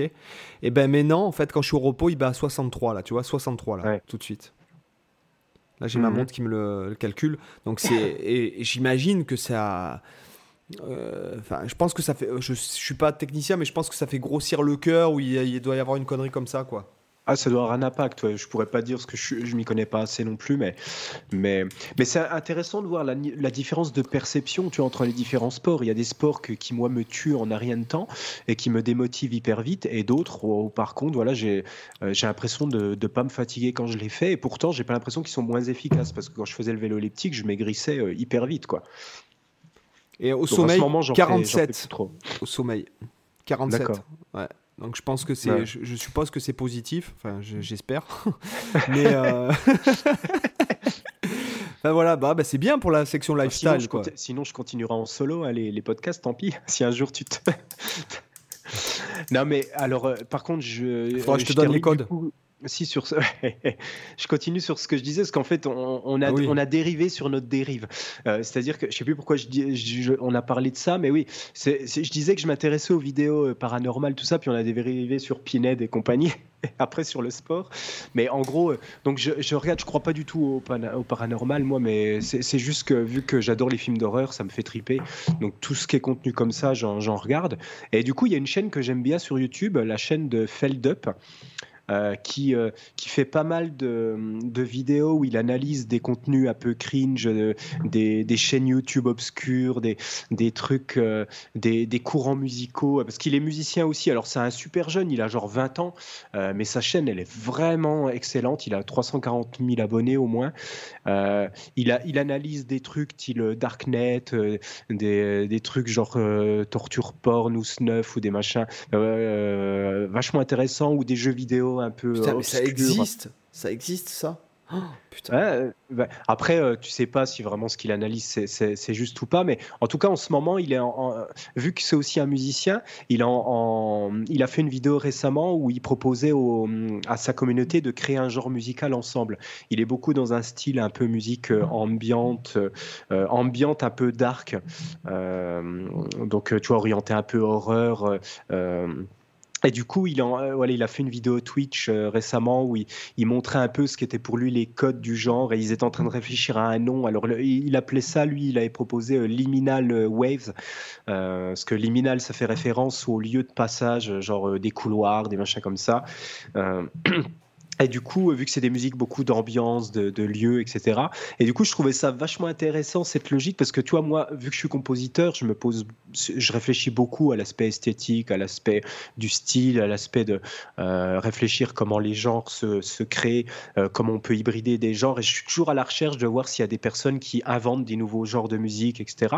Et du coup, quand je vois des, des propositions comme ça et des essais, je trouve ça vachement, vachement inspirant. Mmh. Et du coup, euh, voilà, c'est ce que je suis en train de d'explorer en ce moment. Et vu que moi j'aime beaucoup la musique ambiante, euh, c'est un genre dans lequel je compose aussi et j'aime bien ce style un peu dark, euh, je me dis je vais essayer de voir si je si je peux m'inspirer un peu euh, de ça pour, pour insuffler un peu ça aussi dans ma propre musique. Et voilà, donc c'est un peu ça que en ce moment je j'ai écouté. Là, la vidéo elle date d'une semaine. Je l'ai vue il je l'ai vue il y a un peu plus de Ouais, je sais plus quand exactement, mais je l'ai vu il y a une semaine à peu près, donc euh, euh, vachement intéressant. Donc si ça vous intéresse, voilà le, côté un peu musique euh, ambiante, etc., un peu dark, vous pouvez aller voir ça. Et même sa chaîne est vraiment vraiment excellente. Et notamment il y a il y a une il y a une vidéo qu'il a fait aussi récemment, les 40 morceaux parmi les plus terrifiants de l'histoire de la musique. Une vidéo qui fait 1h21 et du coup ça passe par des styles musicaux super bizarres. Alors tu as, du, du black metal obscur ou des machins comme ça, mais tu as aussi des, des, trucs euh, super noise ou des albums conceptuels euh, en plusieurs volumes, etc. Et j'ai découvert du coup des, des artistes comme ça.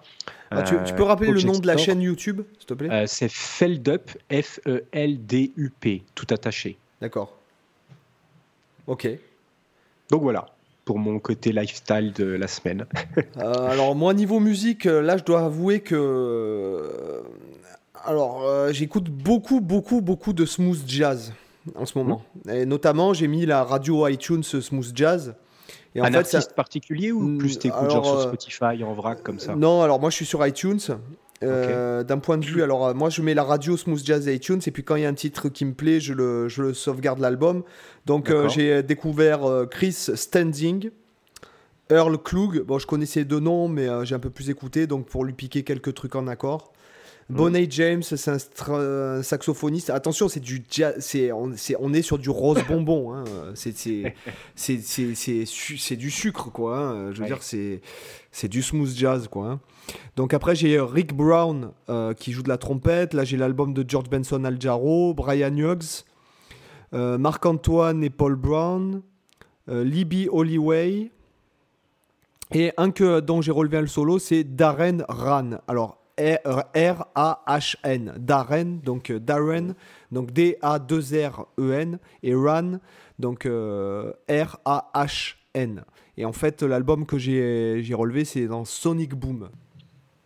Donc voilà, c'est du smooth jazz, euh, vraiment, vraiment smooth jazz, quoi, mais très bien produit.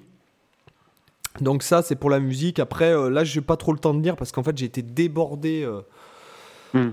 débordé de boulot, sachant qu'en plus, là, je suis pas. Euh, là, je vais être pas absent en fait deux semaines. Euh, donc, j'ai dû m'avancer à mort sur mon travail. Hmm. Et après, j'ai deux semaines les enfants. Donc euh, il a fallu que je m'avance énormément pour mon travail. Donc j'ai j'ai cravaché comme un malade. Mais là, comme je, je, vais voir les enfants, donc je vais pouvoir prendre un bouquin. Je pense que je vais prendre, je sais pas, un Michel Onfray ou un truc comme ça, puisque pour ceux qui ne savent pas, j'adore Michel Onfray. Euh, j'apprécie bien aussi, moi. Ouais, je l'adore. Euh, j'aime pas son côté polémiste. Euh, j'aime pas ce côté réactionniste, mais j'aime beaucoup. Enfin, quand il écrit, c'est tellement bien écrit que, enfin, franchement, ça passe tout seul. et pour ce qui est de la chaîne YouTube, là, j'ai pas mal lu ici Japon. donc j'ai regardé pas mal de vidéos, notamment parce que je vais partir un mois au Japon au mois de ah janvier. Ouais, ouais. D'accord. Ouais, on passe. euh, Qu'est-ce fin que tu vas faire? Bah, en fait, je vais visiter le Japon. Ouais, ouais, je vais visiter le Japon. On va faire toutes les villes un peu. Donc on Ouais. part un mois. hein, On part quand même. euh, En fait, on part fin décembre. On part, euh, je crois, cinq, pratiquement une semaine à Singapour. Ouais. Euh, là-bas, je vais, euh, j'y vais pour le travail parce que il y a un mec avec qui je bosse qui est là-bas et puis euh, voilà.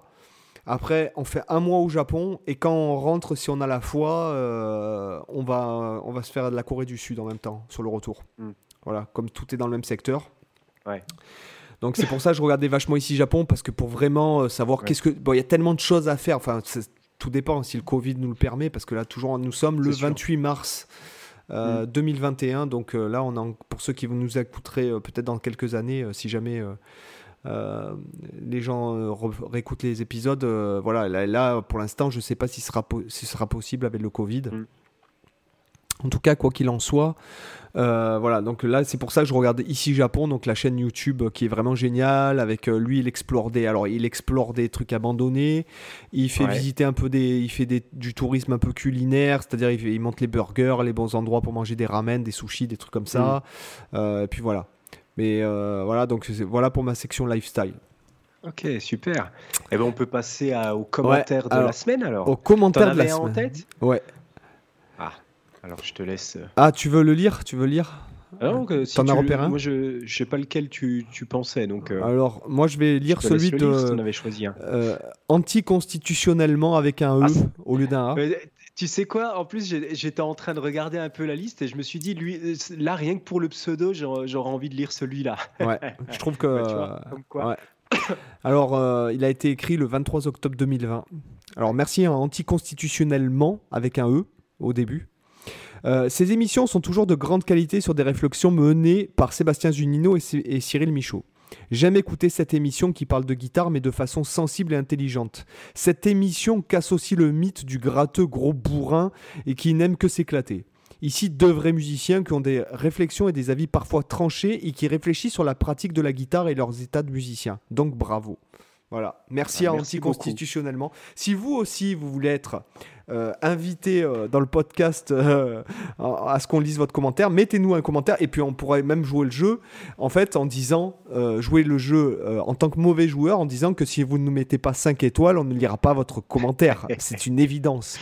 Voilà, on va pas lire un, commentaire négatif, c'est une évidence. C'est sûr. On en, on en tiendra peut-être même pas compte finalement puisqu'on fait les choses comme ça vient.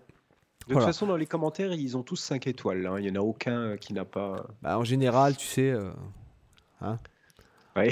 quand tu fais le troll, euh, t'aimes pas trop, euh, tu vois. Oui, être visible. Ouais, voilà, c'est ça. Ouais, ça dépend des trolls, mais ouais. Bon, non, non. Il n'y a, pas un- y a pas un troll d'internet qui viendrait te dire euh, ce qu'il a à te dire. euh, ça serait trop beau. Oui. Ouais.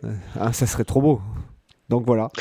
Sur ce, mes amis, mettez-nous 5 étoiles, Cinq étoiles. sur iTunes pour le référencement du podcast. Car euh, le podcast euh, est un. euh, voilà, je le répète à chaque épisode parce que j'en suis quand même. euh, je suis quand même très étonné. On est pratiquement entre 500 et 600 écoutes par épisode. Euh, ne- 500 et 700, pardon. Et, écoutes par épisode, ce qui est énorme, je trouve, pour un podcast qui traite de guitare, sachant que on, Eh on oui. pensait atteindre au bout d'un an les 100 écoutes seulement. Donc c'était là le, le podcast, il aura un an dans, ben, je crois qu'on est à attends, avril, Bah, mai, juin, juillet, prochain. août, septembre, ouais, donc dans 6 mois en gros. Voilà. Et là, on est à l'épisode 29. C'est cela. Les amis, sur ce, je vous dis à la semaine prochaine. À Cyril. la semaine prochaine. Ciao, ciao. les gars.